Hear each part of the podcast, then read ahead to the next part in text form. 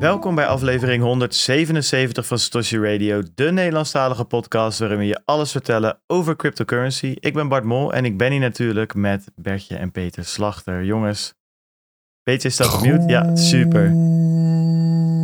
Goedemorgen. Goedemorgen. Goedemorgen, goedemorgen. Lekker Peet. Ik hoor, iets, ik hoor iets op de achtergrond, jongens. Moeten we even kijken of jullie het ook horen. Ja, ja, ja, ja, ja. Het is de tijd van het jaar.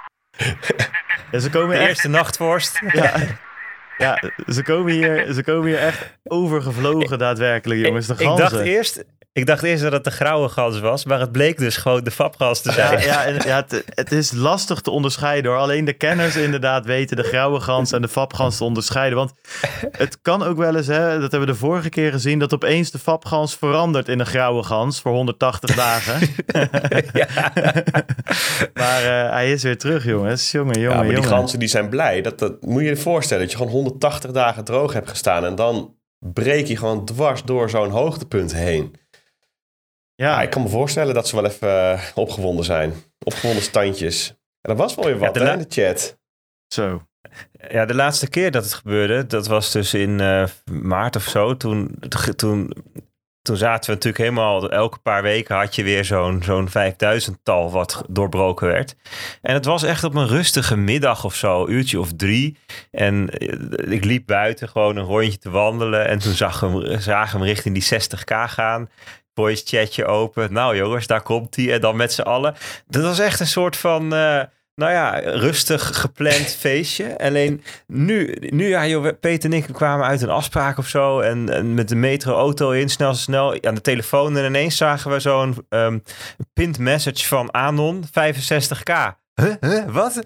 Eh, dat was echt een soort van onverwacht, haastig moment. Het was net Hey, wij, Ja. wij- wij- onze hele dag besto- stond bol van de afspraken. En die, elke afspraak die liep zeg maar net 10 minuten uit. Dus aan het eind van de dag waren we al een half uur te laat. Snel de metro in. De afspraak die eigenlijk stond op de telefoon. Tegelijkertijd navigeren naar de volgende afspraak. Via een of andere vage route. Komt die all-time high tussendoor. Ik kon nog snel een fabgans plaatsen. Terwijl ik aangestoot werd door Bert. Waar moet ik heen? Waar moet ik heen? Weet je, en nou, de stress dus op, ook op all-time high niveau. Maar we kwamen toen bij onze uitgever aan. En dat was dan ook wel weer tof. Weet je, Kijk ik heb eens. hem gewoon in Daar mijn die handen. hoor. Ja, dit is een mooi maatje ook hoor.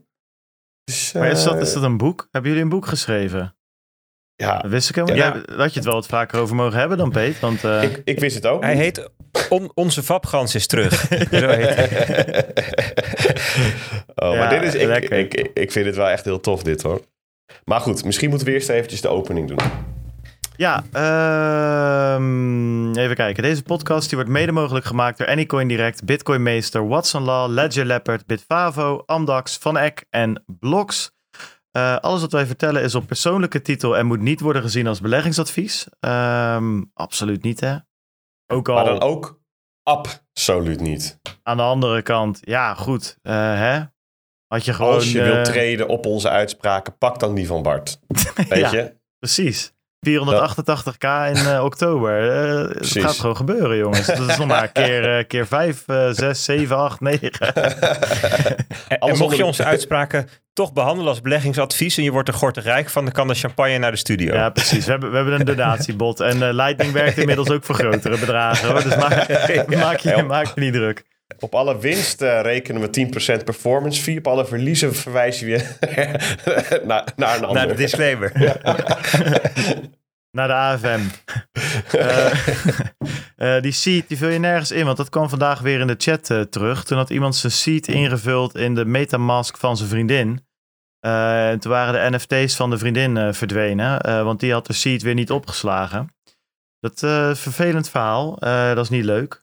Maar ja, het gebeurt. En ehm, ja, wat doe je eraan? Nou ja, nergens invullen dus zomaar. Seedjes, als je die in gaat vullen. Ja, goed opletten jongens. Eh, want eh, voordat je het weet eh, ben je gezien. Ehm, steun de podcast door te luisteren via Breeze. Wil je 1 euro betalen? Dat kan. Stel dan de app in op XX per minuut staat hier. Oeh. ik, zal, ik zal even kijken 30, voor je. 30 per minuut jongens. 30, joh. Oeh. Straks is het gewoon 1 cent per minuut parity waar we op uitkomen. Holy shit. Holy shit. Ja, ja, ik zag van de week zag ik nog zo'n lijstje langskomen van eh, het afnemende aantal sats dat je krijgt voor 1 dollar. Dat is ook wel zo'n indrukwekkend rijtje. Dat dat echt van, eh, van een miljoen naar, eh, ja, wat is het, in de duizend nu gaat of zo? Ik weet niet. Ja, 1500. Nou ja, Ja. Ik zie hier, Marky eh, heeft deze week 1800 sats gedoneerd. Ja, dat is toch ook Dat is niet wat zo- geweest is, eh, Mark. Nee, inderdaad. Misschien eh, kunnen we niet naar de 2 euro toe, even inflatiecorrectie of zo. nou, daar komen we zo wel op terug. Ehm, we zijn bereikbaar via Telegram en Twitter. De links vind je op www.satoshiradio.nl. Eh, je kan ons op diverse manieren steunen. Ook deze links staan op de website. Dan hebben wij natuurlijk Bitcoin Alpha, de enige nieuwsbrief die je beschermt en versterkt. Echt waar. Al 500 mensen gingen hiervoor, al dik 500 mensen gingen hiervoor. Die weten het allemaal, die lopen een partijtje beschermd en versterkt rond. Dat is niet normaal, maar ook, je ziet ook gewoon hun zelfvertrouwen erop. Die gaan echt stralen, hè? Weet je, Ja, met, nee, net zoals met die And- André Lon reclames. Dat, dat, dat die dames opeens echt eh, ja, stralend door het leven gaan. Nou, dat heb je eigenlijk ook met Bitcoin Alpha. Dat is een beetje André Lon voor mannen, zo kan je het eigenlijk zien. Maar ook voor vrouwen. Oh, ja, zeker hoor. Ja. Je, je ziet ze ook. Als je gewoon mensen op straat zie je dan, weet je, borst vooruit, schouders naar achteren. Weet je, blik, blik recht naar voren. Dat, dat zijn alfa-lezers. Ja, Ja, dat zijn- zie nou, dat- dit dit dat vind ik dan wel alfa-mannen, weer... de alfa-vrouwen, je pikt ze er zo. Dat, zijn- Dit dat, vind ik dan dat wel weer alfa's. de, de, de slogan die zo cringy is dat die echt goed wordt. Bitcoin Alpha, André Lon voor mannen. die vind ik gewoon nog beter dan beschermen en versterken. Ja, Ik- hij moet bij mij nog even landen, maar wie weet inderdaad. Ja, dus als je binnen, binnenkort mannen eh, bloot door het winkelcentrum ziet rennen, dan hebben ze ja, Oh. een alfa-abootje afgesloten. ja, precies. Ja, op uh, I'm on a Horse, weet je wel. Die reclame van een paar jaar terug van Old Spice was dat, geloof ik. Goed, misschien moeten we ook doen een Bitcoin beta of zo, de Old Spice voor vrouwen. Anyway, dat zijn allemaal ideetjes die we nog maar eens, nog maar eens uit moeten werken. Je weet het niet. Productdiversificatie. hè. Ehm, de meetup, jongens, dat wordt lachen. 27 oktober eh, in, eh, in Hilversum. Je kan naar meetup.com gaan en dan zoeken op Satoshi Radio. Dan vind je hem vanzelf. Het is de, namelijk de Satoshi Radio Meetup. En eh Peet en Bertus, oh, eh, even kijken jongens. Inclusief onszelf staan er al 134 mensen op de lijst. Dat is best wel eh, serieuze shit. Ja. Ja, ja en het- we gaan ook echt, echt iets heel tofs doen. Want kijk, in het begin hadden we natuurlijk bedacht van... ehm, ja, we gaan dan de boekpresentatie doen. En dan daarna, dan, weet je, dan grijp het moment meteen aan om elkaar te meeten. Dus doen we een meetup. Maar ehm, we, zijn er, we zijn de laatste week natuurlijk ook wat in gesprek met... ehm, redacties en zo over hoe kunnen we dan de promo van het boek doen in, in de media. En dan is het natuurlijk best wel moeilijk als je een itempje hebt van een paar minuten om dan ja, het, het verhaal van Bitcoin te vertellen. En, en, en, en zo al oefenende, testende in die gesprekjes kwamen erop dat misschien nog wel het mooiste is om de, zeg maar, de, de, de enorme technologische ontwikkeling die, die wij gezien hebben als bitcoiners de afgelopen vier jaar, om daar wat over te vertellen, om daar gewoon zo enthousiast over te maken. Want je kunt wel een soort van heel depressief verhaal ingaan van hoe stuk het geld is. En dat is natuurlijk ook waar. En dat is ook de context waarin het zich allemaal afspeelt. Maar bedoel, het is veel leuker om gewoon naar de, alle toffe dingen te kijken die er ook die, die, die er gebeuren onder water. Want dat is hoe, hoe, hoe technologie eh, v- volwassen wordt. Dat is niet een lineair proces. Dat er elk jaar 10% bij komt. En na 10, 10, 10 jaar is die af, is het 100%. Nee, dat, is, dat zijn verdubbelingen. Eh, dus, dus 10 verdubbelingen voordat je op 100% zit, zit je op 0,1%. 0,2, 0,4, 0,8. Weet je, het gaat heel lang onder water. Dan ineens is het er. En, en, en, en dat is bij Bitcoin ook. Hè? Dus ontzettend veel mensen, ook, ook, ook journalisten, mensen die... Kijk, er zijn heel veel mensen die hebben zich erin verdiept, hè, vier jaar geleden. Dachten, hé, hey, wat, wat is dit nu? Bitcoin van 1000 dollar naar 2000, 4000, in de zomer 5000, 10.000. Wat gebeurt er? Dus die zijn zich erin gaan verdiepen. En die kwamen tot de conclusie, Bitcoin is best wel onhandig. Het is best wel lastig te begrijpen. Het is duur om dingen te sturen. Het is traag. Je moet als je drie confirmations wacht, een half uur wachten. En zeker als, als ze aan het eind van het jaar gingen kijken, dan was het ook nog eens ehm, het netwerk helemaal verstopt. Hè? Moest soms uren wachten. Dus dat is de, nog de perceptie. Hè? Dus Bitcoin is volstrekt ongeschikt als betaalmiddel. En dat is denk ik een terechte taxatie geweest in die tijd. Een terecht oordeel. maar nu is dat helemaal anders. En dat heeft, heel veel mensen hebben dat helemaal niet door. Heel veel mensen weten helemaal niet dat Lightning er is. Ik bedoel, kreeg pas een berichtje. Um, ja, dat Lighting waar jullie het over hadden, is dat dan van Litecoin?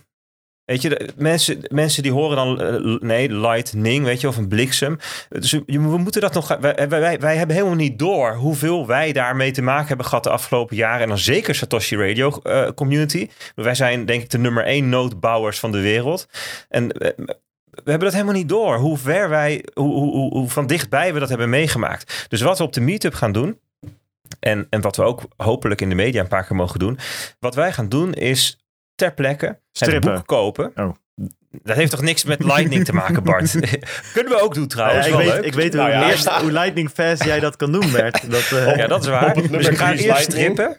Ik ga eerst strippen en dan... Uh, um, uh, Komt er een QR-code dat, dat tevoorschijn? Precies. Dan scant iemand die QR-code. Die komt er op een bepaalde plek tevoorschijn.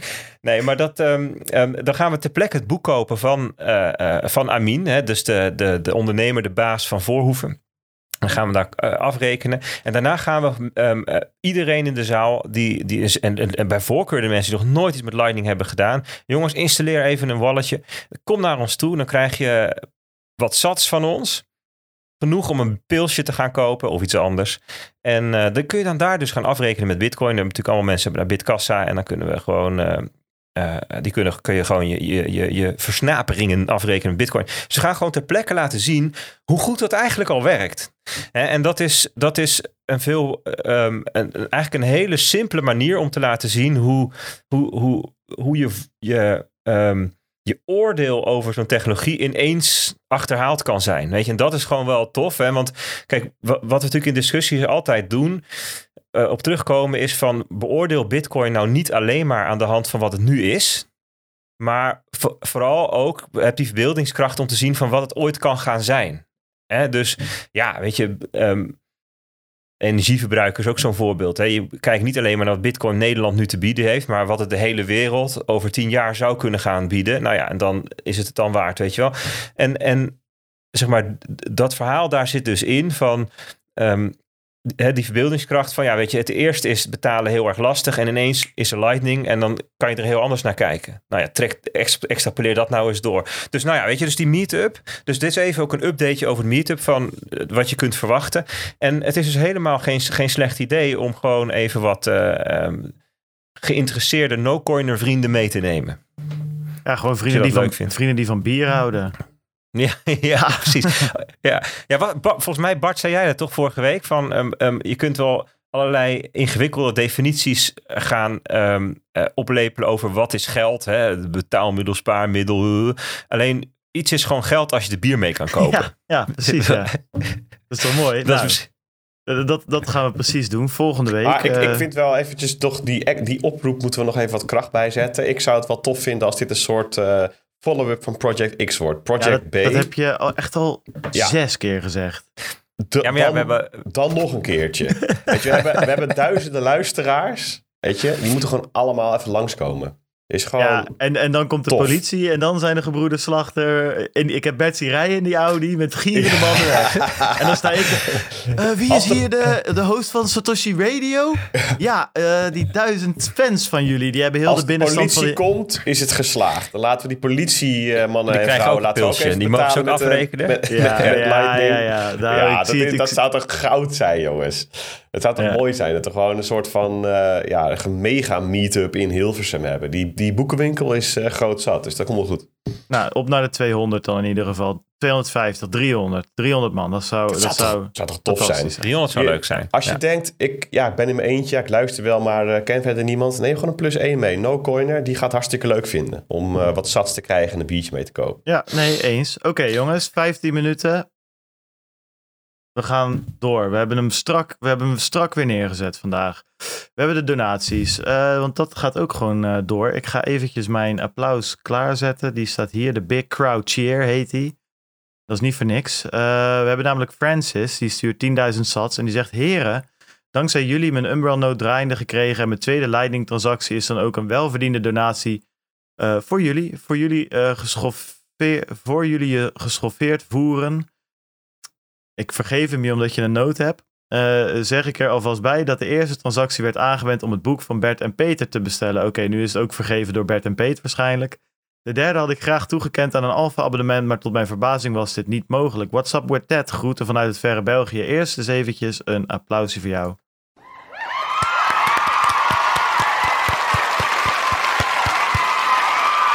Ja, waarom is het niet mogelijk? Dat heb ik al ja, niet, niet om nu te zeggen van ik wil het niet nog een keer uitleggen, maar we hebben het al een paar keer uitgelegd. Uh, het werkt niet met Strike en daardoor werkt het niet met onze backend en er wordt één grote pleurensooi. En dan zijn we meer administratie aan het doen dan uh, alpha-artikelen aan het schrijven. En dat is niet de bedoeling. Uh, Strike is er volgens mij wel een beetje mee bezig, dus wie weet in de nabije toekomst. Als het kan, voegen we toe.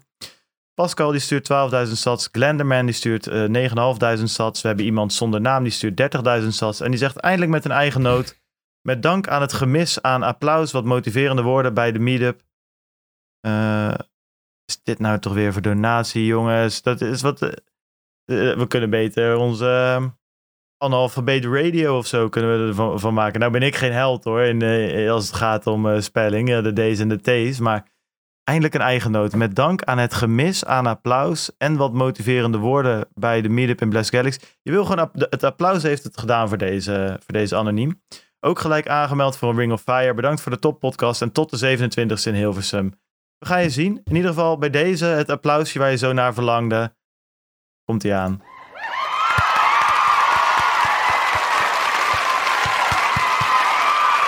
Wat een topper. Dan hebben we Raptor. Die stuurt 210.000 sats. En die zegt het eerste half jaar krijgen jullie van mij. Dan kun jij je ribben houden Bart. Over een half jaar is het vast het hele bedrag waard. Uh, dat gaat om onze nieuwe domeinnaam, die we in een, uh, dat was ook weer een soort van opwelling uh, voor vorige week in de chat. We hebben het domein gekocht bertsatoshi.radio. Dat vonden we wel geinig. Dat is eigenlijk, dat mag ook daadwerkelijk. want het is een domein wat speciaal voor radiostationnetjes is, maar ook voor podcasts. Dus nou, passen we mooi tussen. Satoshi.radio. Cool. Um, dus Raptor, thanks voor jouw um, ja, dat is ook wel een applausje waard natuurlijk. Thanks voor je, voor je donatie. Alright, alright, alright, ja. Maar, maar 110 euro voor een half jaar, ja, dat is dus- wel gortig ja, voor een domeinnaam Ja, dat vonden wij ook. Maar goed, daarom was het ook weer een impuls aankoop. Het probleem was ja. uh, satoshiradio.com en satoshiradio.io waren alle twee gesquat. Uh, of al gewoon verkocht. Um, en eh, ja, goed, als we iets van een uh, ooit eens een internationaal of een Engelstalig iets willen doen, is het wel handig als je een mooi domeintje hebt. Uh, dus toen Zeker. ja, Satoshi.radio. Ja, goed, jongens, dan. Um, ja, ik zeg altijd maar zo tien alfa's erbij, dan zijn we er wel weer. ja, met de huidige inflatietempo is 110 euro over een paar jaar kopje koffie. Dus ja, precies. Daar hebben we het over. Komt helemaal goed. Jury stuurt 5000 sats. Tim die stuurt 3700 sats. Die heeft een leuk uh, berichtje erbij, die heb ik even laten staan. De satsback via stacking. Um, oh ja, nee, wij krijgen eigenlijk de satsback die hij via stacking heeft gekregen, omdat hij het uh, boek uh, voor jullie heeft besteld bij de Bruna. En Bruna is aangesloten bij stacking, dus dan krijgt hij een paar procent satsback. 2 euro, uh, flinke satsback trouwens. Dat is bijna een tientje, 10% op, op een boek van 20, 23 euro. Um, dus uh, stacking.com jongens, ga het gebruiken. Dan uh, krijg je gewoon sats terwijl je spulletjes koopt. Nou, fantastisch toch? Uh, Michael die stuurt 10.000 sats. Die zegt, ik heb jullie YouTube gevolgd en maak nu een donatie via mijn eigen leidingnoot. Ga zo door met jullie geweldige podcast en ik hoop dat jullie meer video's gaan maken. Komt goed. Eerst een applausje voor jou.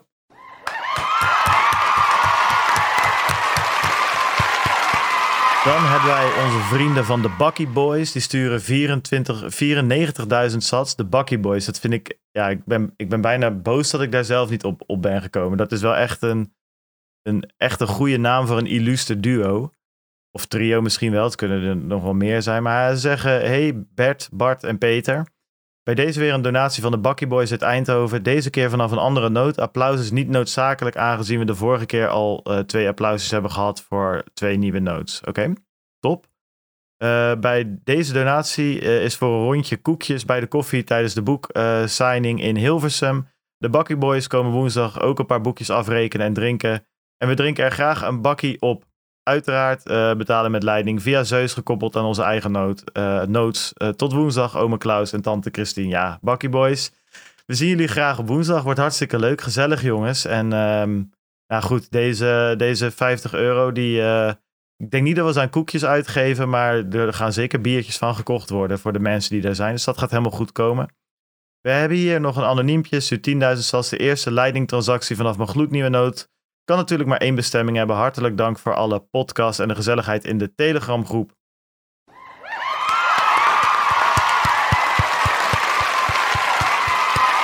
Wat een topper. Uh, dan, uh, daar zit nog een vraag bij, komen we zo op terug. Uh, dan hebben we Robert. Robert die stuurt 27.000 sats en die zegt... Ik luister graag naar jullie podcast en ik heb nu ook mijn eigen Umbro Note draaien die ik heb opgezet met behulp van de noodzaakvideo's. Mijn eerste transactie was natuurlijk voor ons geld een stuk dat ik supersnel met Lightning heb besteld via de Zap wallet. de tweede transactie moet natuurlijk een donatie voor jullie zijn. Bij deze dus, keep up the good work. Bedankt. Nou, dat is een dubbel, een dubbel gemeen een dubbele, dubbele klap krijg je. Dubbele applaus. Daar komt hij.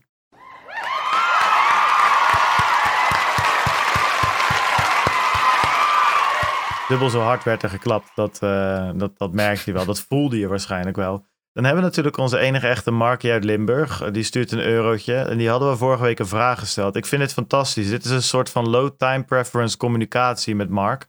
Die is op geen enkele manier te bereiken, behalve via de donaties en de podcast. Dus, super. Hij zegt, mannen bedankt weer. En natuurlijk ga ik geen reiskosten declareren. Oké, nou, goed Mark. Uh, ja, was maar een aanbod, weet je wel. Niet boos op... sorry voor de suggestie. Ja. hij zegt, ik doneer omdat ik de podcast echt waardeer. Nou, dat weten we ook, Mark. Um, uh, dus dat hoef ik niet meer terug. Oké? Ik heb trouwens laatst eens op een rijtje gezet hoeveel ik gedoneerd heb. Dat was omgerekend al best een mooi bedragje. Jullie zijn het waard, dus no problem. Ik ga nog wel even door met DCA, DCA'en voor Satoshi Radio. Dit vind ik mooi, hè? Dit is Mark. Die weet gewoon die communicatie uh, draaiende te houden. Want waar iedereen verwacht dat hij dan ook gaat vertellen hoeveel dat dan was, laat hij je daar dan weer eventjes in, uh, in het ongewisse. Dat is Mark. Ja, ja, hij laat altijd ruimte voor een wedervraag. Dat is mooi. Precies. Dus Mark, je, de vraag over is, hoeveel heb je nou gedoneerd? Hoeveel eurotjes zijn het geworden? En heb je dat bedrag ook in sats uitgerekend? Wij zijn erg benieuwd. Plus, tweede vraag is, ja prima dat je de reiskosten niet hoeft, maar die hadden wij aangeboden omdat je zat te twijfelen om te komen. Dus de tweede vraag is voor volgende week. Uh, ja, nee, trouwens, dan zijn we al te laat. De vraag voor volgende week is: was je er gisteren? ja, was je er, Mark? Maar goed, hij hoort dit waarschijnlijk wel voor woensdag. Dus we kunnen uh, dan wel even zeggen: Mark, kom gewoon. Uh, la laat ons dan in ieder geval een biertje voor je bestellen. Weet je? Um... Bestellen, hè? Betalen, dat doe je zelf. Een beetje lighting wallet. ja. ja, we moeten misschien nog wel een soort disclaimer geven of zo voor, voor die meetup. Want ik, ik zie het nu al gebeuren dat je, dan krijg je allerlei, ja, er komen mensen naar je toe en die kennen ons wel van gezicht en stem, maar wij andersom niet. Dus het zou wel fijn zijn als je, als je uh, even komt voor een boekje signeren, weet ik van wat. Ja, wij kennen je, je naam op Telegram waarschijnlijk even wel. Even een kleine, ja. ja. maar we kunnen natuurlijk ook gewoon al die QR-codes die gescand worden. Hè? Volgens mij had jij dat ook op die database aangesloten van jullie, toch? Ja, wat je, wat je ook mag doen, wat je ook mag doen, is je avatar van Telegram uitprinten op een A4'tje en die voor je hoofd houden. Ja, zoiets. Of op je voorhoofd plakken. Of je zegt gewoon even, yo, yo, ik ben die en die. Dan... Even kleine, kleine self-docs willen we eigenlijk. Eigenlijk wel. Uh, nee, maar het is wel waar hoor. Ik bedoel, het is altijd, ja, je hoeft het niet te vertellen. Maar als je het niet vertelt, dan um, zeg maar, jouw, jouw metaverse-reputatie, die transfert niet automatisch naar de echte wereld. Hè? Dus kijk. Nee, want, want ik zie het al gebeuren dat er tien mensen zeggen: Hoi, ik ben kloek. Maar zo werkt het natuurlijk niet. Nee, ja, en, en wat je dus ook hebt, als je het dus niet zegt, dan kan het zomaar zijn dat je in de chat. Ik heb echt serieus wel eens meegemaakt op zo'n Bitcoin Show meetup dat iemand tegen mij staat te praten en dat ik, ja, dat je op nul begint. Dus dan moet je mijn vertrouwen een beetje winnen. En als je dan zegt wie je bent, dan kan ik zeggen: Oh, gozer, kom hier, weet je wel. Omdat je dan, dan, dan heb je iets. Oh, jij bent. Weet je, jij bent, weet ik veel, uh, Stek of zo, weet je. Of Anon of whatever. Ja. Een van die gasten die, of Slaap in je hoofd of whatever. Een van die mafketels die al drie jaar in die chat zit. Maar als je dat niet zegt, Ja, dan ben je gewoon, ja, another dude, Ja, zeg maar. eh, Die voorkennis van de mensen die ons ontmoeten, is, die is echt vervelend. Ja, ja, Ja, dus zolang Bart nog u en meneer zegt, dan weet hij nog niet wie je bent. ja, zolang ik mijn pik nog in mijn broek heb, dan eh, nee. eh. Oh, dit escaleerde weer Oh, heel snel. Goed. Oké, nou, anyways. eh, Robert Nieuw, die had een vraagje voor 5000 sats. Komen we zo op terug. Bert van der Laan, die topt hem af voor 30.000 sats. Mannen van het goede Bitcoin leven. Ja, ja, de eerste betaling met mijn gloednieuwe Umbrel Note is natuurlijk een donatie voor jullie. Bedankt voor de prachtige content. Korte samenvatting over zichzelf. Denk ik dat hij dan bedoelt beetje Bitcoin, podcast, meer Bitcoin, alpha, nog meer Bitcoin en een note. ja, nou, zo gaan die dingen. Het is eh, een soort van, eh, ja, hoe noem je dat? Ehm, domino effect. En dan nu het boek kopen met Lightning en meedoen aan de Ring of Fire. Eh, en heeft hij nog even een tip voor iedereen. En pssst, zegt hij.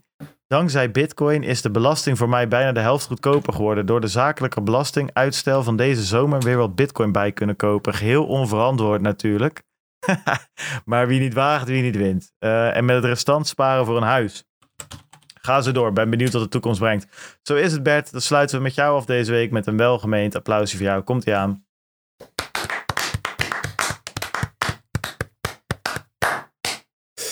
Onze eigen Bert van der Laan met wat belastingtips. Ook onze belastingtips eh, eh, zijn we niet voor aansprakelijk, overigens. Nee, en ook niet Nog. voor de belastingtips die via onze mond, ja, eh, maar van anderen die via, via ons in de podcast bedoel, belanden. we, we, zijn- we, zijn, we zijn ook maar praatpoppen die gekocht kunnen worden. Ik, weet- ik weet niet of je, ik weet niet of je Peet ziet zitten met zijn Borussia Dortmund sjaaltje. Dat, Oh ja, jongen. Ik, ik ben nog steeds hyped van die wedstrijd. Ik, vind het, ik vond het echt zo vet. Ja, we zijn door, ehm, eh, zoals de meeste mensen wel weten, is eh, eh, BTC Direct, Blocks, is sponsor van Ajax sinds ehm, een half jaartje ongeveer, sinds het begin van dit seizoen. Official cryptocurrency partner moet ik zeggen. Ja, en daar komen wat stoeltjes in het stadion bij zitten. En de mannen Mike en Davy hadden ons gevraagd of we niet mee wilden. Nou, dat laten we ons geen twee keer zeggen. Vooral eh Peet, weet je wel, die zit eigenlijk elke week al in het stadion daar. Dus eh, nee, maar we gingen mee en we hebben de wedstrijd van ons leven gezien, jongens. 4-0 tegen Borussia Dortmund. Holy Moses. Ja, ja, Peet moet dit soort wedstrijden meestal zelf spelen. Maar dit keer, eh, vanwege de kruisbandblessure, kon hij niet meedoen. Ja, Dus zat precies. hij aan de zijkant. Ja. kon alleen nog maar deze beweging doen. Ja. Wat, dit dat gaat, is je uitstekend dit, dit gaat over Dat het schrinken, jongens. Ja, ik wou moet net geen- zeggen, ja, die zag Ja. er een beetje... Dit, dat is zo, hè. Dit, dit is wat... Ja, Ja. goed. Nou, ik, Het ik- was, de fapgans die zat al, die kwam al redelijk in de buurt. Maar, Anyway, laten we er geen voetbalpodcast van maken. Want, jongens, tegenwoordig zijn wij eh, serieus, kijken wij naar ons time management. Hè? Dat hebben we echt eh, dat hebben we zo serieus opgepakt als ongekend. Vorige week hadden we bijvoorbeeld eh 320.000, 326.000 satoshis. Dat waren eh, 156 euro, 8 nootjes erbij. Deze week 450.000 sats, 240 euro en 6 notes. Nou, dat zijn mooie bedragen om pils van te kopen. Dus kom volgende week naar die meetup dan, ja, dan kunnen deze satoshis omgezet worden in pils en jouw body in. Dat is toch ongelooflijk. Ik heb Michael Saylor wel eens horen zeggen dat bitcoin een soort batterij is. Ja, wij zijn meer overtuigd dat bitcoin een soort pils is. Maar goed, dat eh, mag je volgende week zelf ervaren. Bitcoin Alpha, 499 alfa's vorige week. En jouw jongens, deze week zijn we over die 500 gegaan. 516 alfa's. Dat gaat hartstikke goed. Uh, dus www.bitcoinalpha.nl. Nou goed, genoeg uh, reclamepraatjes. Laten we eens even naar onze luisteraarsvragen gaan. Pedro, 2942 uh, zitten we. Uh, Ton zegt daar bijvoorbeeld. Um, ja, dat is een leuke vraag van Ton. Uh, die, wel, die eens in de zoveel tijd weer voorbij komt. Hij zegt: Voor mij is het zo klaar als een klontje dat Bitcoin uiteindelijk de wereld gaat veroveren. Simpelweg omdat er een uh, klein financieel en niet sterk land met nog een eigen munt uiteindelijk uh, hun eigen munt gigantisch gaat bijdrukken en daar bitcoin van gaat kopen. Uiteindelijk uh, zal wellicht een eigen munt hyperinfleren, maar dan gaan ze overstappen naar bitcoin standaard, wellicht gekoppeld aan de dollar. Waarom zou een land dat niets te verliezen heeft en nog een eigen munt heeft, dat niet doen? Uh, en dan zegt hij, het zit in de mens om dit soort spelletjes te spelen, bla bla. Uh, ja, goed. Waarom zou een land niet, ik denk dat dat de vraag is, waarom zou een land niet een eigen currency bijdrukken en daar volgas bitcoin van kopen? Uh, en in, dat in het proces je eigen munt kapot gaat, dat, uh, ja, goed, dat, dat maakt dan niet uit, want je hebt eh, bergen bitcoin gekocht. Dat is een beetje het verhaal.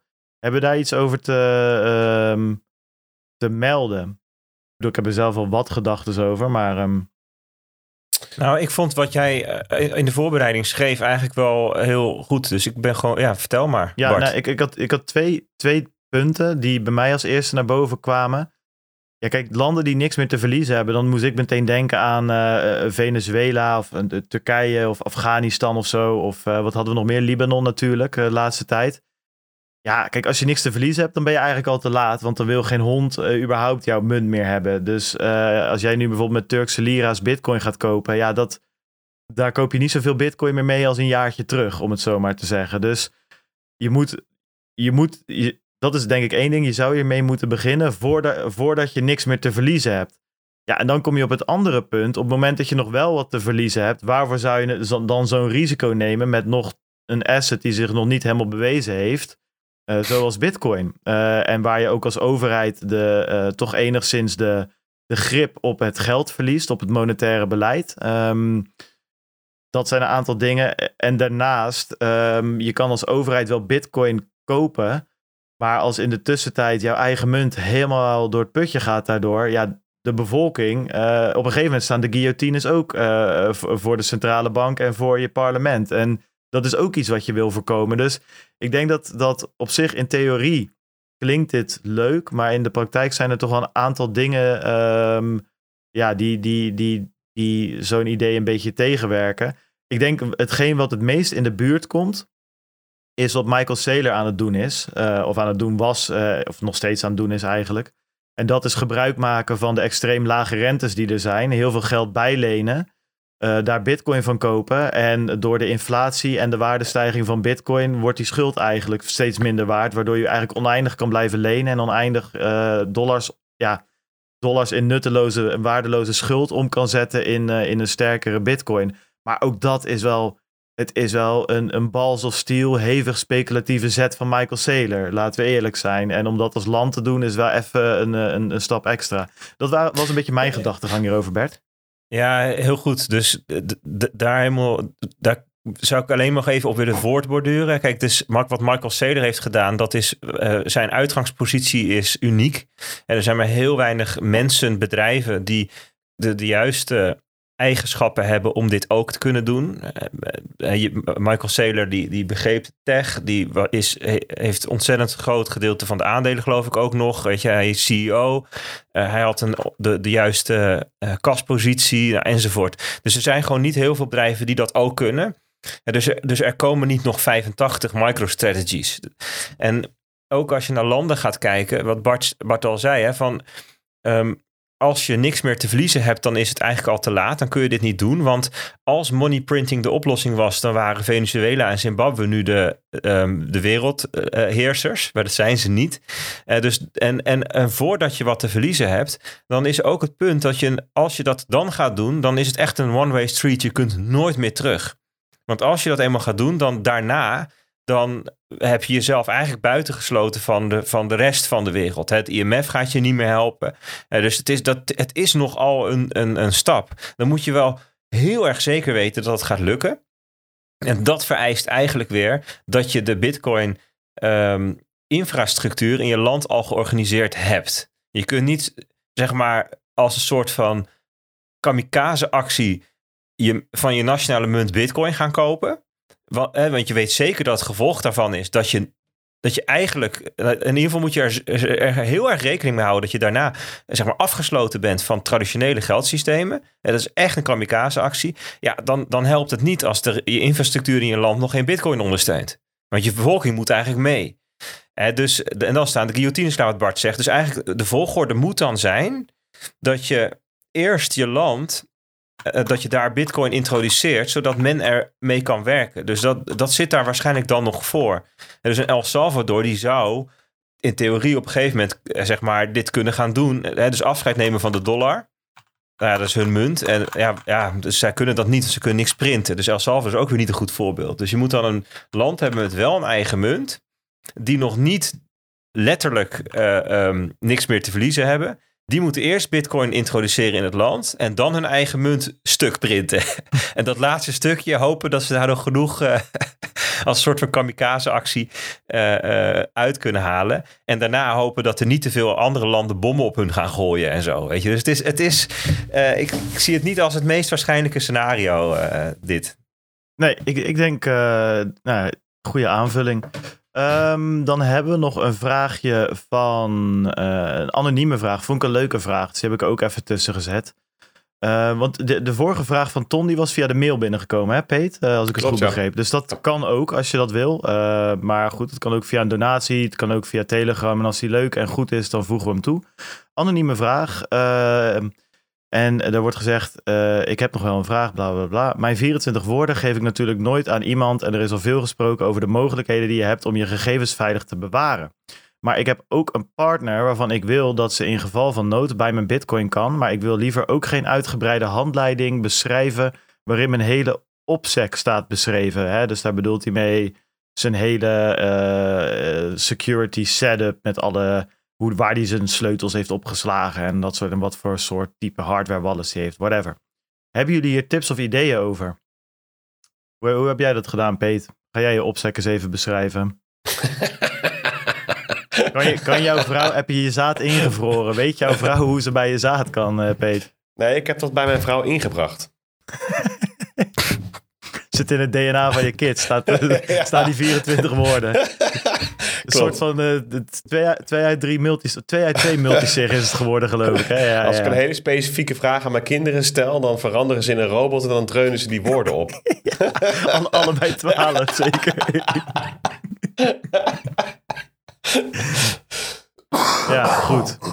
Um, maar uh, heb je, ik ben wel een serieuze vraag. Heb je het hier wel eens over gehad met je, met je vrouw?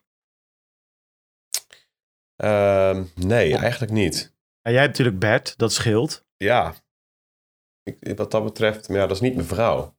Nee, maar wel iemand die, die waarschijnlijk je vrouw wel kan helpen een en ander uh, uh, op de juiste plek terecht te laten komen.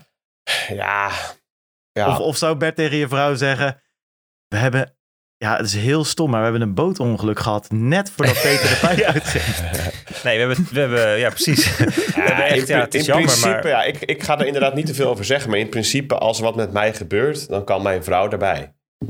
Ja, oké. Okay. Nou, je hoeft ook, ja, de, de, je kan er denken, ik heb een paar dingen op een rijtje die best generiek zijn, waar je denk ik best wel een end mee komt. Uh, en wat ik gedaan heb, in ieder geval, of probeer te doen.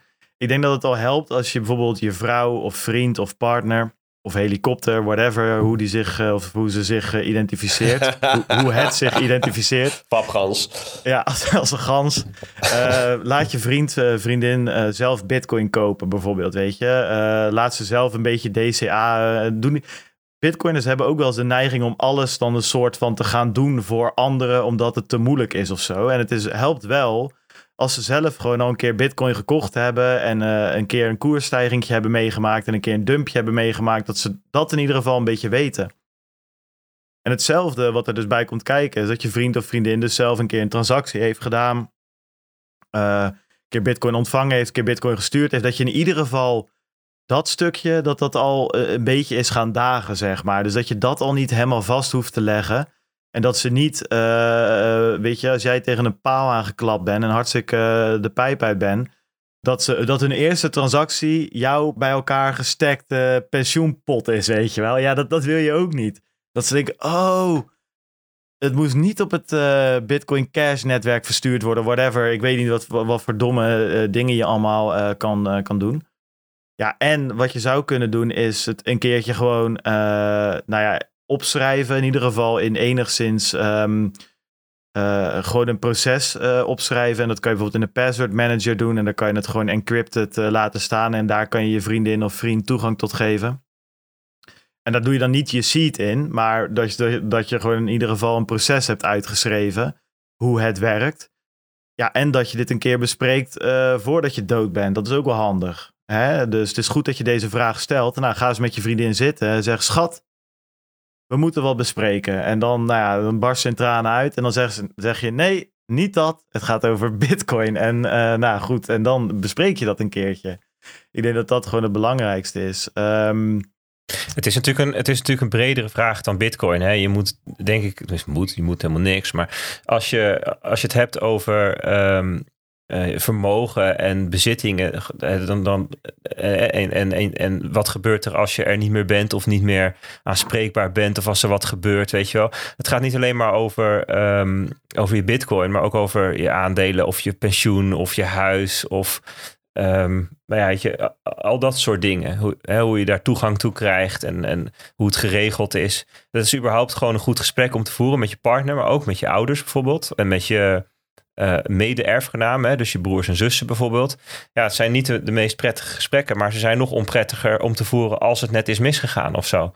Dus het is überhaupt gewoon wel goed om. Uh, ja, inderdaad, ja. ja. dat je daar zit. Bert, Bert. En dat die dokter staat, nee, ja, hij is hartstikke dood. Dus dat is een onprettig gesprek wat je nu voert. Maar uh, dat werkt ook gewoon letterlijk niet nou ja, Of als je ouders overleden zijn, dat je dan ineens met elkaar moet gaan discussiëren over hoe je dat gaat nee, doen maar met het dit is wel dingen. serieus. Het is wel inderdaad goed, een goed punt. Het is sowieso een goed gesprek om te voeren. En ik denk, uh, met, met een password manager kom je een heel end. Want daar kan je uh, best wel, of in ieder geval dat, dat is wat ik gedaan heb. Mijn vriendin die kan daarbij op het moment dat ik de pijp uit ga. Maar daar kan je dus wel dingen instellen. Hè? Dus uh, zij moet daar, volgens mij, ik heb ingesteld dat je twee weken moet wachten of zo. En ik krijg elke dag een mail waarmee ik het kan voorkomen. Dus stel dat er iets fout gaat in de relatie, dan kan ik dat gewoon voorkomen dat zij daarbij kan. Nou goed, er zijn allemaal dingen daar um, in te stellen. Dus ik zou het op die manier doen. Maar ik denk de best, echt de beste manier is, is om je partner ook gewoon warm te laten lopen voor Bitcoin. En haar of hem mee te nemen in jouw Bitcoin-reis, weet je wel. Uh, ja, zo gek is dat niet. Um, en ja, als ze daar niet in geïnteresseerd is, um, have fun staying poor en ga op zoek naar een nieuwe vriendin. Nee, maar um, weet je, dat het is natuurlijk wel, uh, ja, goed, daar moet je wel over praten. Zeker op een gegeven moment als dat ja, daadwerkelijk wat geld waard is. Robert, die heeft nog een laatste vraagje. Even kijken. 42, 42, 40 zitten we, Peet. Kan je die erbij zetten? Hi mannen. Woensdag staat in de agenda de Bitcoin blockchain. Ja, die hebben. Ik denk dat ik deze even oversla. Want um, uh, die was in de chat beantwoord. Best wel goed door onze constant. Het gaat erom dat de Bitcoin blockchain maakt elke 10 minuten een blok. Hoe krijg ik iets opgeslagen in een blok? Worden alle transacties ergens verzameld en op het laatste moment in een winnende blok gezet? Zou het mogelijk zijn om mijn eigendomsbewijs van mijn huis in een BTC blockchain te zetten? Dat is een compleet andere vraag eventjes overigens. En hoe uh, krijg je dat dan voor elkaar? Dat is het Oracle. Ja, dat, ja, wel. Het is eigendomsbewijs. Dan heb je het opeens over, over compleet wat anders dan transacties. Ja, vind ik wel. Ik bedoel, uh, ja, tuurlijk kan je die string aan tekst erin zetten. En dan, weet je, er staat niet je eigendomsbewijs in de Bitcoin blockchain. Ja, je, je, het is nee, niet opeens dat nee. dat het, nota, dat dat het, uh, het, uh, het kadaster is of zo. Je zou een hash van je, van je akte of iets dergelijks natuurlijk gewoon in de Bitcoin blockchain kunnen verankeren. Dat is, dat is niet. Ik lees deze vraag als hoe kun je arbitraire data in bit, eh, ops, opslaan op Bitcoins blockchain? Ja, oké. Okay. Dat is toch een compleet andere vragen. vraag dus, dan, de, dus, dan de mempool uh, verhaal. Klopt. Dus de, het zijn twee vragen. Eentje gaat over de mempool en hoe werkt die. En de andere vraag is hoe krijg je arbitraire gegevens in opgeslagen uh, in Bitcoins blockchain? Ja, die, kan, je die, kan je het antwoord van Constant even samenvatten misschien? Dat is wel aardig voor de luisteraars. Die hoeven dan niet naar de chat toe. Ja, ja kan. Um, maar was ik eigenlijk niet van plan. Die heb ik ook niet klaarstaan. Uh, dus mensen kunnen wel naar de chat toe om dat terug te vinden. Misschien kunnen we dat eens eventjes in de, in de nieuwsfeed zetten. Want daar worden alle interessante dingen uit de chat gedropt. Um, nee, maar dit is, ik vind het best, dit is best wel een, een rabbit hole vraag, zeg maar. En um, ja, uh, dat, uh, dat, weet ik niet of dat nu uh, er nog helemaal in past. Um, ja, mempool, something, something mempool. ja, ja oké, okay. ik kan wel even heel kort. Dus, doe, doe, dus, doe jij, doe, doe jij een Precies, dus, dus hoe krijg je, hoe worden transacties verzameld? Nou, we hebben inderdaad een mempool. Ik zou kunnen zeggen, het is gewoon een wachtruimte voor alle transacties die nog verwerkt moeten worden. En die worden op volgorde van doorgaans wordt het grootste gedeelte, gedeelte van die transacties verwerkt op basis van uh, hoeveel ze uh, willen, hoeveel degene die de transactie heeft ingeschoten wil betalen voor het verwerken van die transactie. Dat is vaak de volgorde die wordt aangehouden. Heel soms glipt er iets tussendoor, om wat voor reden dan ook. Dat niet te maken heeft met e- economische incentives, maar daar kan je van uitgaan. Dus mensen geven aan bij een transactie zoveel wil ik maximaal betalen. Uh, en op basis daarvan stoppen miners die samen in een blok. Uh, worden verwerkt en die miners die worden daarvoor betaald, inclusief wat iedereen wil betalen voor het verwerken van zijn transactie. Dat is in het kort hoe, een mem, hoe de mempool werkt. Uh, en het opslaan van arbitraire gegevens, dat is weer een heel ander verhaal. Ja, ik denk eigenlijk dat daar meerdere manieren voor zijn. Miners die kunnen bijvoorbeeld berichtjes wegschrijven bij, bij, op het moment dat ze een nieuw blok gevonden hebben in een Coinbase-transactie. Daar kun je arbitraire gegevens in stoppen. Niet veel. Het gaat om, ja, ik weet het niet, enkele tientallen bytes, gok ik. Uh, dus dat zijn korte berichtjes die erbij gestopt kunnen worden. Daar zat, uh, dat is bijvoorbeeld ook gebruikt om te refereren aan dat uh, New York Times artikel, weet je wel? Of, het, of, niet het New York Times, het Times artikel in het eerste Bitcoin blok. En het wordt wel vaker gebruikt voor dat soort, voor dat soort opvallende referenties, weet je wel? Um, je kunt ook uh, gebruik maken van Bitcoin scripttaal. Um, en de uitkomst daarvan kan ook arbitraire data zijn. En zo kun je bijvoorbeeld hashes van dingen in Bitcoins blockchain krijgen. Dat is dan de uitkomst van, uh, uh, van de uitvoering van Bitcoin script. Um, ja, en zo zijn er waarschijnlijk nog wel meer trucjes om gegevens in Bitcoins blockchain te krijgen. Um, P2 fake key of iets dergelijks heb je ook nog. Nou volgens mij zijn hier ook zelfs papers over geschreven. Maar je kunt dus. Uh, er zijn diverse haakjes uh, in het protocol van Bitcoin waarmee je die je kunt gebruiken uh, om gegevens in Bitcoins blockchain te, krijgen. Um, er zijn ook nog manieren om ja, soort van tegen Bitcoin aan dat te doen. Ja, ik weet dat er een aantal van die blockchain explorers zijn waar je ook memo's kunt lezen. Die staan dan niet in de blockchain opgeslagen, maar op een andere manier uh, uh, aan een transactie gelinkt. Er zijn ook sidechains die je kunt gebruiken voor dit soort toepassingen. Nou, dus, dus mogelijkheden te over. Dat zou mijn korte samenvatting zijn, Bart. Nou, doe ik het voor. top. Dan gaan we door naar de Ring of Fire update. Um, even kijken hoor. Ja, Perfecto Lemundo. Uh, ik zie hier namelijk dat we inmiddels dik over de 14 bitcoin heen zitten. Nou, dat uh, is best wel uh, sick, moet ik je heel eerlijk zeggen. Inmiddels 386 man die hebben meegedaan. En wat heel tof is, een paar dingetjes. ten eerste dat er steeds, nou, wat ik vorige week al zei, de groep is Engelstalig geworden. Dus dat betekent dat er ook steeds meer Engelstalige mensen bijkomen. En die kunnen vanuit heel de wereld erbij komen. En dat komen ze ook. Um, ja, en we krijgen ook gewoon, uh, of we, uh, Stef en Edward vooral, even eren wie eren toekomt. En Ramon natuurlijk, die daar veel mee bezig is. En Stijn, die daar, uh, die daar ook nog bij zit. ja, gewoon veel complimenten van bijvoorbeeld de originele bedenkers van het Ring of Fire concept. Dat zijn Soul, Soul Exporter, Soul, ja, Soul Exporter, Exporter. Volgens mij wel. En Xino, ja, het zijn lastige namen. Het zijn allemaal anoniem natuurlijk. Maar anyway, die hebben het ooit bedacht. En die, die, die, die, die zijn super enthousiast op de manier waarop Stef en Edward dat, uh, dat uitvoeren. En daar echt het community aspect aan toegevoegd hebben. Dus dat is heel gaaf om dat compliment toch een beetje van de ja, originele bedenkers uh, te krijgen. En wat ook heel gaaf is, ik heb deze week twee pretpakketjes verstuurd naar Stef en Edward. En Stef en Edward gaan een Satoshi Radio spin-off maken. Puur over Lightning en uh, The Ring of Fire. Dat is heel gaaf. Dat gaat in het Engels gebeuren. Het idee is om dat, denk ik, ergens ja, in november een beetje te gaan, de pilot uh, te gaan maken. En uh, er gaan interviews gedaan worden met allemaal mensen die iets van Lightning weten. Het zal iets van een iets kortere podcast worden dan, dan, dan deze. 30 minuutjes, 45 minuten. En dan gewoon Ring of Fire updates en elke week iets over Lightning. Uh, ik heb daar echt heel erg zin in uh, om, uh, ja, om dat te gaan beluisteren eigenlijk. Dus ja, de, ik wens de mannen veel succes. We gaan ze daar natuurlijk bij helpen. En um, dat wordt wel heel cool. ik vind dat tof. ja, dus de eerste dat... Stoshi Radio spin-off, jongens. Daar gaan we gewoon met z'n allen massaal naar luisteren. Dat, is, dat zou wel echt een vette mooie springplank kickstarter zijn van zo'n Engelstalige podcast. Ja, ik ben ook benieuwd. Precies, ik denk precies. ook dat je leuke, leuke internationale gasten. Ja, ja tof, tof initiatief. Tof initiatief. Ja, nee, zeker. En je merkt ook al dat uh, ja, doordat er zo'n Ring of Fire community is opgezet en, en ja, daar komen al mensen op af en die doen eerst een ring, hebben een goede ervaring, ja, dan is het ook makkelijk om ze daarna voor een podcast te vragen. En uh, dat, uh, dat ja, heel vet. Heel erg tof. Dus dat gaan we in de gaten houden, maar bij deze hebben jullie de scoop. Um, Bert, we hebben het natuurlijk al eventjes gehad over de all-time high. We zijn over de 65.000 heen gegaan naar 67.000 dollar. Inmiddels vanochtend toen ik mijn bedje uitkwam, toen stonden we er weer net onder.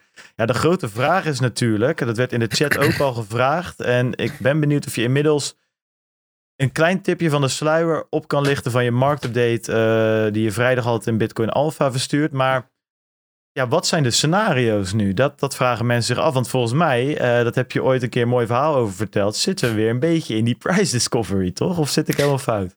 Ja, zeker. Dat, dat klopt. Niemands land. Um, ja, en jij zei van, ik stapte mijn bedje uit vanmorgen en toen zaten we onder de voormalige all-time high. Dat klopt, tenminste, ik weet niet. Ja, als jij ongeveer op dezelfde tijd je bedje uitstapte als ik, dan uh, was het uh, zo 64.000 600, een beetje tussen 8 en 9 uur vanmorgen. En het was best wel um, um, ja, steady aan het dalen eigenlijk. Sinds gisteravond en gisteren ja, middag moet ik zeggen, iets na vieren was het, was het um, in ieder geval op, op Coinbase. Oh, dat is wel trouwens wel lafjes. Coinbase 66.999. Nou, ik zag hem op Binance volgens mij wel boven de 67k. Maar laten we hem even afronden op 67.000. Dus dat is eigenlijk maar een, een, heel klein beetje hoger dan die 65k. Ja, 2000 dollar natuurlijk, maar het is maar 2000 op 65. Hè, dus dan heb je het maar over uh, een, een, een, een, nou, paar procent. Maar inmiddels zitten we weer boven de 66. dus het, het herstelt nu behoorlijk snel.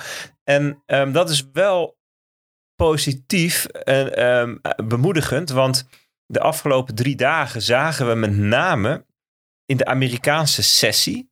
Zo noem, zo noem je dat, hè? dus de handelssessie. Dat is voor even voor alle mensen die, hebben, die zeg maar, de financiële markten zijn, uh, hebben leren kennen via Bitcoin. In de traditionele uh, uh, financiële markten zijn er zoiets als openingstijden. Dan gaat op ergens rond een uur of negen, half tien gaat de beurs open.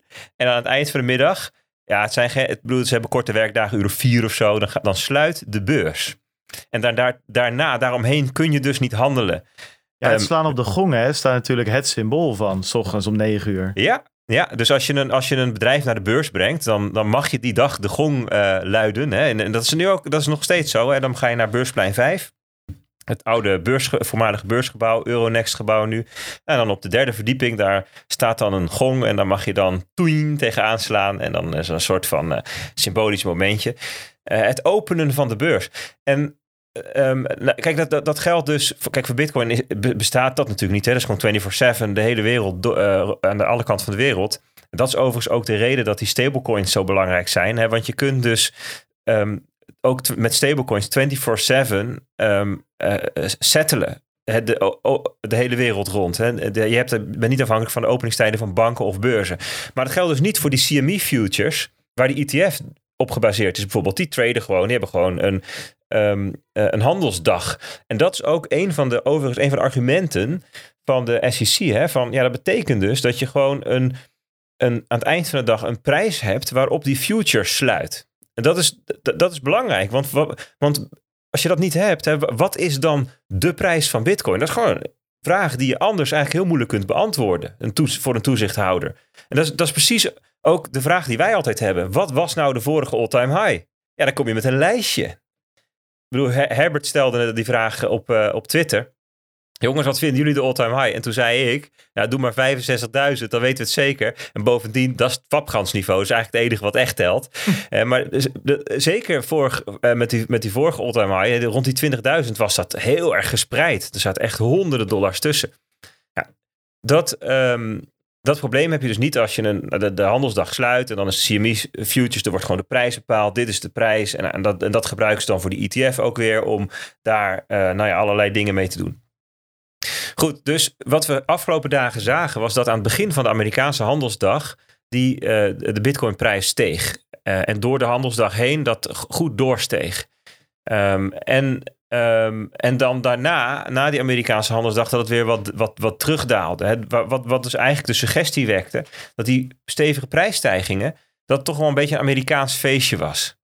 De Amerikaanse ETF. En um, nou ja, vanmorgen even in de chat met, um, met heel, kort met Tom even een, een, een interactietje over een artikel van Jeroen Blokland. Hè, dat volgens mij is hij voor zichzelf begonnen. Hij was bij Robeco uh, adviseur. Volgens mij is hij daar weg en doet hij nu, heeft hij nu zijn eigen Bitcoin Alpha, maar dan anders. Zijn eigen uh, ja, analyseclubje. Een soort uh, maar, vermogensbeheer Alpha is het of zo. ja, precies. Ja, maar wel, compleet, wel... compleet andere doelgroep hoor. Dus um, dat ja, is... Ja, ja, zeker. Nee, maar je, je moet echt, als je Alpha lid bent, moet je absoluut, daar, daar, hoef je niet naar te kijken. Ja, je kan hem ernaast nemen, zeg maar, maar er zit nul overlap in. Toch, Peet? Nee, klopt. Het, het, is, het is meer klopt, um, klopt. het, goeie, um, het maakt onveilig en um, beschermt niet. Ja, het, en het versterkt ook niet, verzwakt. Ja, Haar wordt er lelijk van. Het is dus zeker geen andere lol. Dus, uh... nee. nee, het is meer alsof je ruwe olie in je haar smeert. Dat is het een beetje.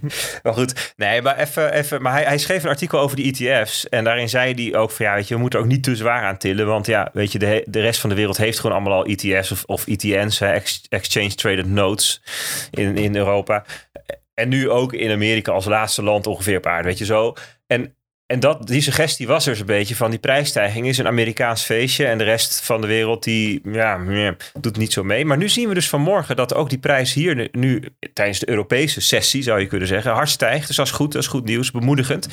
Um, ja, wat gaat er nu gebeuren? We zitten boven die, die, die 65.000 dollar. Um, ja, er is nog weinig hype. Ik bedoel, ja, NOS en, en nu.nl en zo, dat, weet je, dat niveau, die geven een heel kort berichtje. Uh, de prijs staat daar, maar dat is het ook. We zien nog, wij, wij krijgen, onze telefoons staan nog niet rood gloeiend. Hè? Jullie ook niet, Bart, P, denken? Valt wel mee, ik zie ik geen... Zag, uh, ik, ik zag mezelf in het NRC terugkomen, maar die hadden gequote uh, van de CryptoCast. Dat, nou, dat even tussendoor, dat vond ik wel geinig. Dat is blijkbaar... Um, NRC-journalisten de CryptoCast luisterden. En dat was in het radiodeel. Dus dat vind ik grappig dat dat nu toch uh, van, van een.